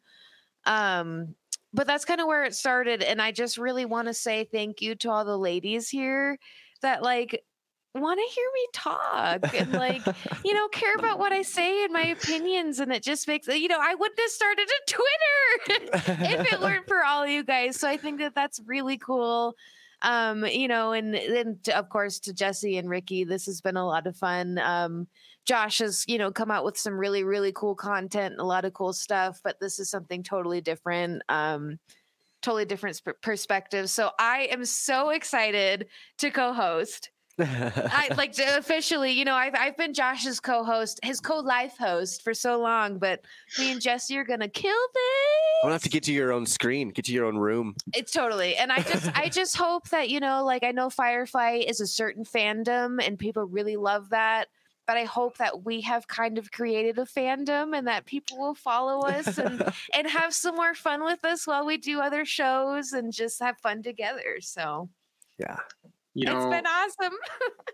Kylie, I would I would normally feel like that was too much to hope for, but I can tell you, knowing the people that are watching and listening to us, because I do know them, they're coming with us. Like they're they're they're coming with And us, and I'm? I'm really it- it- excited. we're choosing yeah. another quality, you know, fun kind of fandom. I mean, it, it's Mhm. Firefly esque, but you know, totally different. We're we're diving into a whole different kind of pond. So Saxon, I wanna I wanna I wanna answer your your question there with the con thing. I am I don't I haven't even told Jesse or Ricky this, but I've been looking into getting into a con for a while. are they in Colorado It's or ex- in it's California? expensive to get a booth, um, but I am Oh, as a podcast. I am like dying to do that within the next year or two, like two or three years probably. I, I really want to want to get to a con and have some sort so of. So we did look and- into and that stuff. for how much a booth was and So- i think that if we planned it i think could that we could we could pull some money and we could probably make that Mhm. happen so that would be really cool Yep. why not it's been so many years we're at that Dude. point Well, and it, it would and it'd be so much fun. to maybe help with that, um, this is not, you know, to stick with the theme here. I haven't told any of the people on the screen about this either. Um, but uh, I'm designing a little patch that goes, you know, wherever you put your patches, uh, maybe on your laptop bag, maybe on your backpack. Uh, but it says bound by law. So keep your eyes open for that. Just something to put out there into the ether.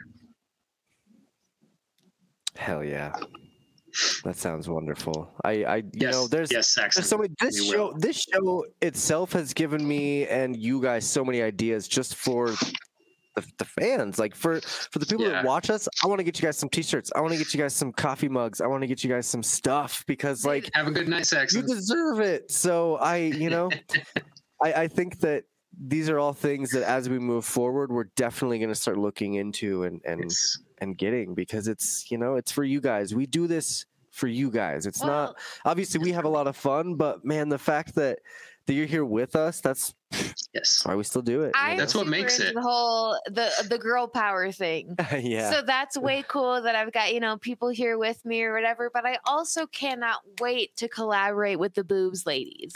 Oh, Yes. yes. That is going to be too fun. yes, now that you're on Twitter, you can actually message the boobs the ladies boobs ladies. and, and get on a show. I, I've missed them twice, man. I know. Oh, oh, Saxon wasn't saying she's leaving. She's saying gotta go, as in you have to go to the cons, not saying, okay, I gotta go. See you later. So Our she's Saxon. totally right. you know, actually, the last con we went to before COVID, we all went together, but Mhm. minus Sweet Ricky D. Next time we'll have to Mhm. go. Um, but we went with Jesse, and we just had a great time. Yeah, You. Denver. I'm actually the the Comic Con in Denver is really good. Like I, Mhm. I mean, the guy. I, let's not get into it, but the guy in the Galactus costume every year is one of my favorite things.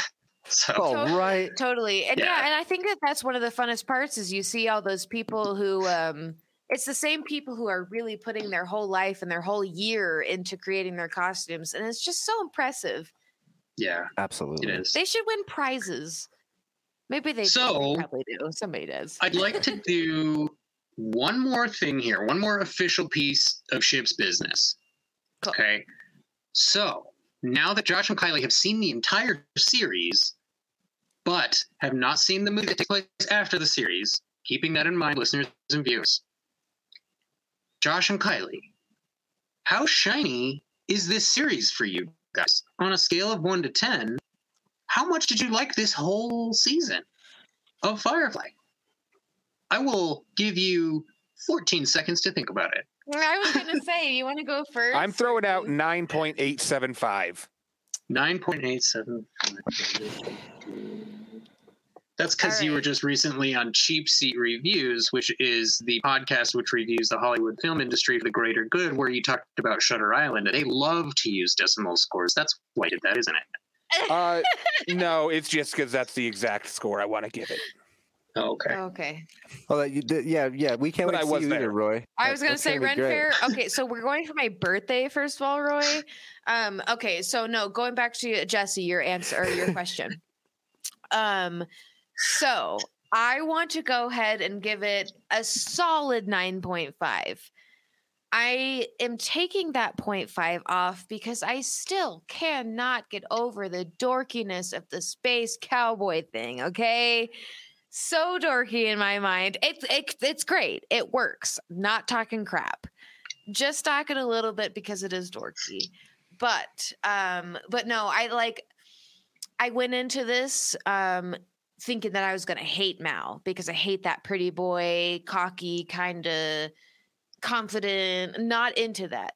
But I love Mal now that the series is over. Um, again a little bit a little bit bummed that we didn't see you know and maybe we we still have a little bit left to go in the movie but gosh like mal and Inara have to end up together i know i know i know um so that that's a little bit of bummer for me but um i loved all the different the characters um the questions that you had with river and then that last episode wondering the whole time what's really going on with river and still kind of not really even knowing the full answer of what's going on with River. Um, but anywho, no, I just thought it was really solid.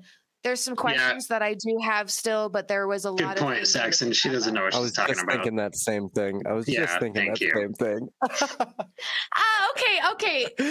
So I actually Look at her put her hands I- on the yes, mic. She's no. like, hold on, hold on, hold on. Oh, okay, hold on. all right. Hold up. Wait, wait, wait. No, I do love Cowboy Bebop. I also thought the space cowboy thing was ridiculous with Cowboy Bebop, but still loved it still. I mean, I can't anywho. Um And also, think- Saxon, thanks for using Y E R as in, but Yeah. you're But gonna do you're- Cowboy Bebop. um, okay, just to wrap up though. Fully on theme.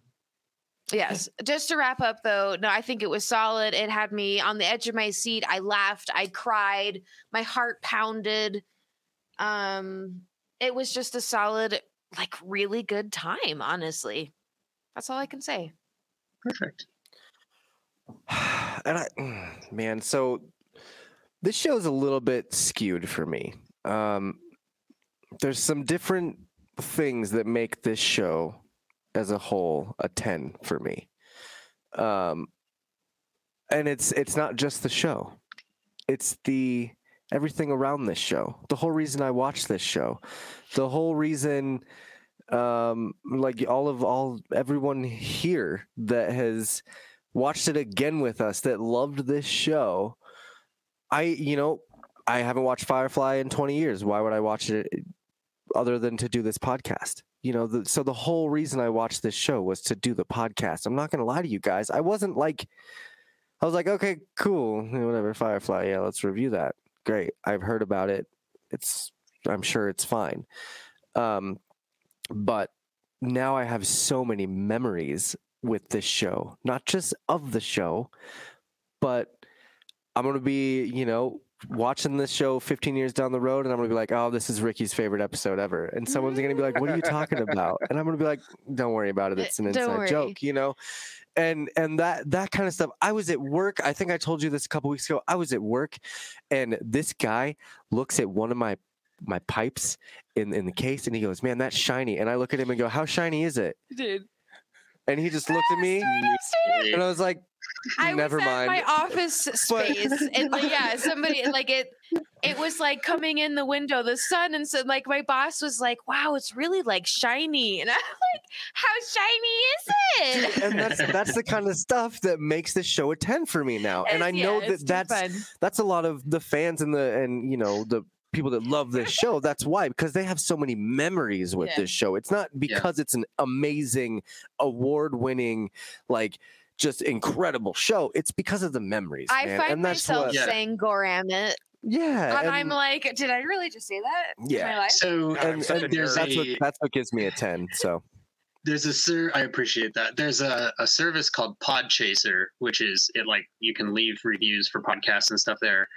And they put out a tw- oh, maybe it wasn't them that put it out. Anyways, go to Podchaser and leave a five star review for the sudden but inevitable rewatch. In the month of April, they're donating 25 cents to Meals on Wheels every time you do that. So just go do it for charity. and It's not even for us.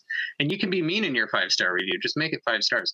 But they put out a question. One of those services put out a question that says, um, what does your podcast rhyme with? And immediately I was like, oh, that's no good because we don't rhyme with anything. And then I thought, wait a minute. Yes, we do. And I responded with, it rhymes with Rutten, unforgettable biatch. And I was like, really proud of that rhyme because not only does it function, I think it perfectly encapsulates how much fun we have on this show. Like, I'm gonna go, I'm gonna go listen to the episodes of us doing this again. Like, as the person who has already edited them, I am still going to go back and listen to them because they're so much fun because we had so much fun together and because we had so much fun with everybody in the chat. Saxon, Rosie, Polt, Rona, Callie. I mean, there's been so Roy, the intrepid DM. There's been so many people in our chat for so many weeks, and it's just it's truly heartwarming and it's very touching. And I I'm so grateful, you guys. Like, I've had a, a blast with this show. I mean, for me, yeah, it, it's not a perfect series, but when you rate it, you kind of have to take all of your feelings into account, right? You don't take all of the objective things into account necessarily. So, for me, taking all of my feelings and stuff into account, I'm going to give it a 9.0 as a series. Um, because it, it does have a nearly perfect beginning and a nearly perfect end to a single season. But I would really love to see, you know, just more and, and expanded over a couple of more seasons. Does all of this stuff hold together the way that it does over the course of one season? That's kind of what I want to know.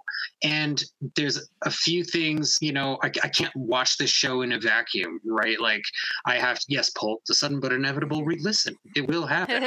um, so to go to Saxon's point about how some people say that the creator of Firefly ripped it off of Cowboy Bebop. I can't watch Firefly in a vacuum anymore because of the creator of this show. And I really wish that I could. You know, I really wish that I could only chalk up how much I love this series to the actors portraying the characters and to the other writers on the series and everybody else that worked on the series. But I can't do that because I know that that's not actually accurate. So, because of those things and because of how I feel now, knowing what I know now about the creator of the show, I'm going to dock it a full point for that. But I'm that still puts me at a nine. Like that's still a pretty good score for something as a whole, especially something that's you know not 30 minutes long or, or something. Not a single movie that's two hours. This is 14 episodes of television, and I personally give it a nine. So, Ricky gave it a 9875. Kylie gave it a 9.5. Josh gave it a 10. And I gave it a 9. That's a 38.375 out of 40 or a 95.9%. That's pretty good. If you if we would have told you at the start of this series, Josh, we're going to sit down and out of 10, I bet you rate this series at least a 9.5 when you're done with it. Would you have believed us? Well, probably you and like 20 other people said that to me. so I do I do want to go ahead and mention a particular friend of mine. Um, I did mention him on the podcast before. Um, he is the gentleman who tried to get me to watch the show in particular. Okay. Hmm. But he Okay. reminded me of a fact that once he reminded me, I felt like a monster. Okay. So he had given me a Firefly DVD Oh. he was like the, i think the dvd whatever it was i think it might have had the commentary It Right. had all the episodes. It had the movie Serenity, everything on this particular DVD. So I had it for months, maybe six months. Never got around to watching it. But our cat Alan spilled water and warped the entire DVD cover. Oh, It's like right right right. So after this guy had reminded me about what i had done to his copy which is so unlike me first of all. I am like really good at keeping things like in its place and like untouched. I had warped his entire copy of firefly and after seeing this and seeing how important it was to me i Mhm. was like how are you friends with me still Like- I am awful. It's always the cats. I, Always the I, I know. I know. So I felt really bad about that. I thought that I had to share that on the podcast because after he reminded me that I ruined his D, like his Firefly DVD. Wow. I I know. I feel like a monster. I am a monster. Well, you will get him a new Firefly DVD. I can tell in your voice that you're like the way this ends is I replace it and everything. Uh, well, I'm no, seeing. absolutely. He did just share that he gave it to a friend who lived out of state, and they are not going to be back this summer when he wants to rewatch it again. So There you go. I will be regifting him a new. I'm copy looking at a full copy of Firefly, the DVD set, the complete series, for six dollars on eBay right now. Oh, I gotta get on eBay Ricky right D. now.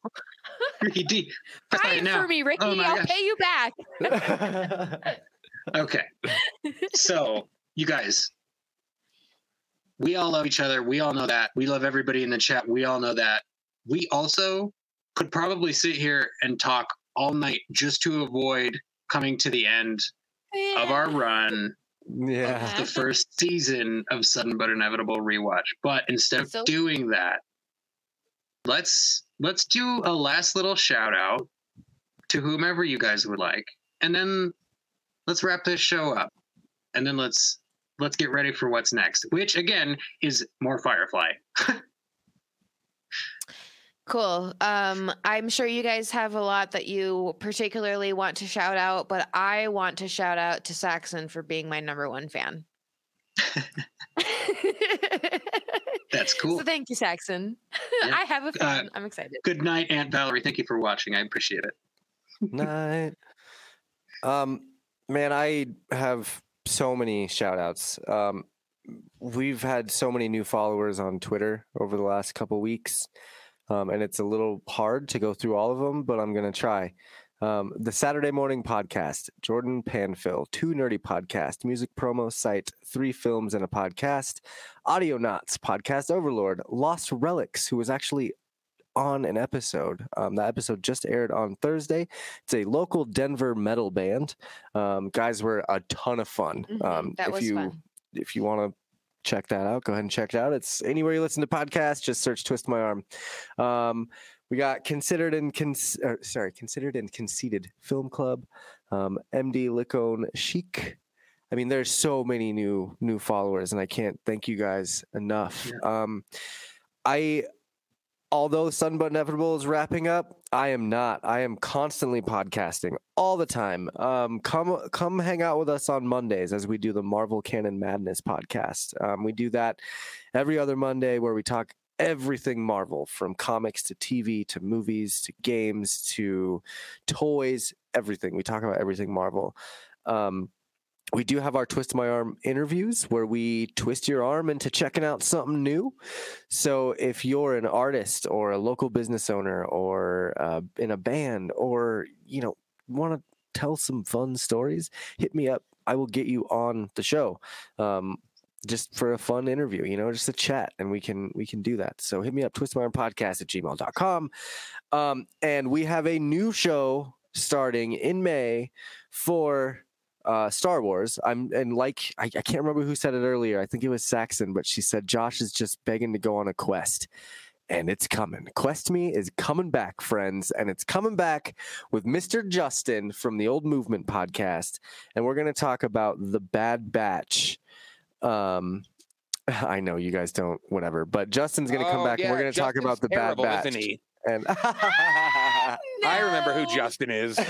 If you guys, if you guys didn't Justin think, doesn't like Firefly. you guys didn't, He's you guys thought there was a there was a rivalry between Cheap Seat and SBI. Just wait till Quest Me starts up again. But um, I'm I'm super excited about that. I've been needing some some Star Wars in my life again, and I'm really excited to get talking about the Bad Batch. That's going to be an every other week, maybe even every third week show. It's not going to be like this one where we do it every week, but be on the lookout for that. There's so much stuff happening, and I cannot tell you guys how much I thank you. Thank you for your support and um and and everything. It's Stay tuned It's to uh, you know me singing you uh, theme songs for Cowboy Bebop.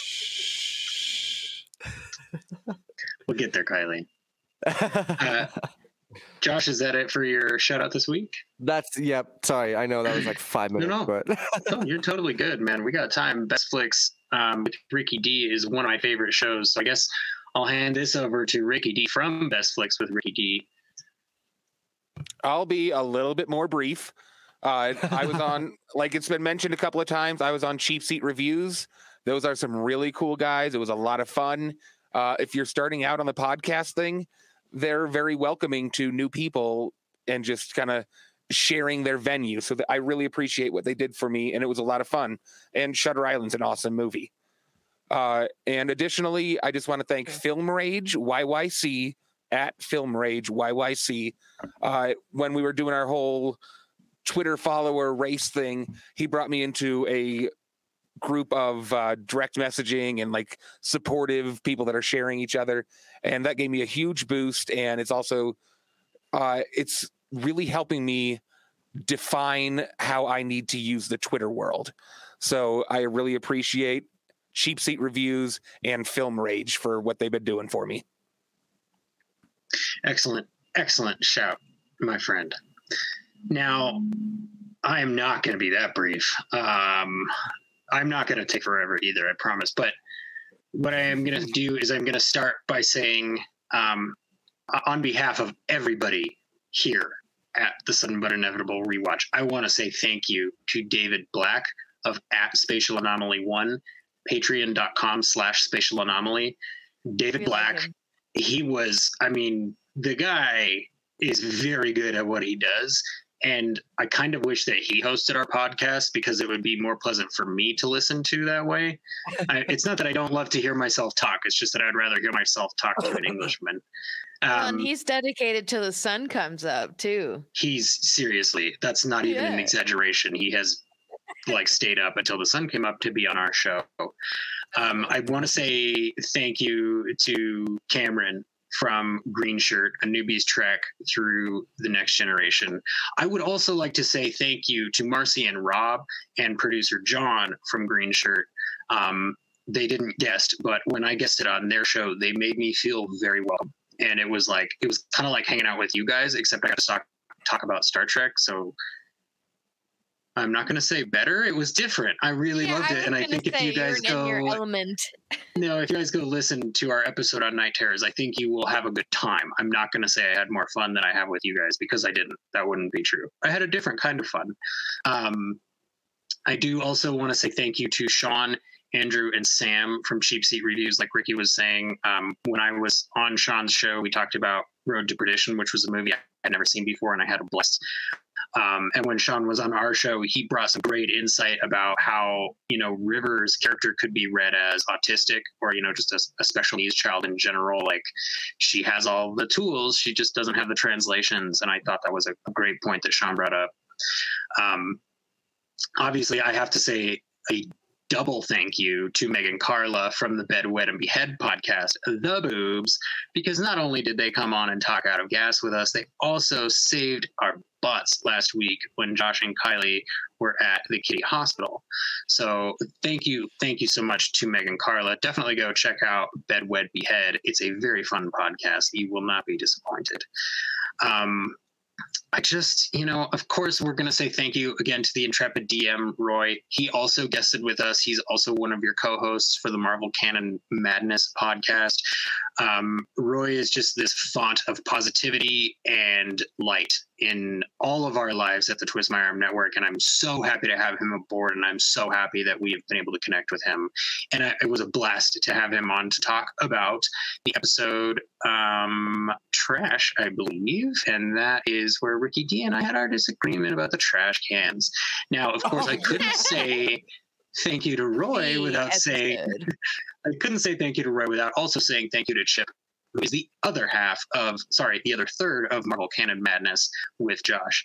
Um, Chip was sort of a, a last minute fill in for us. We were like, like, oh, dude, we had this plan and some things changed. Can you totally do this? And he was like, what episode and what time? I'll be there.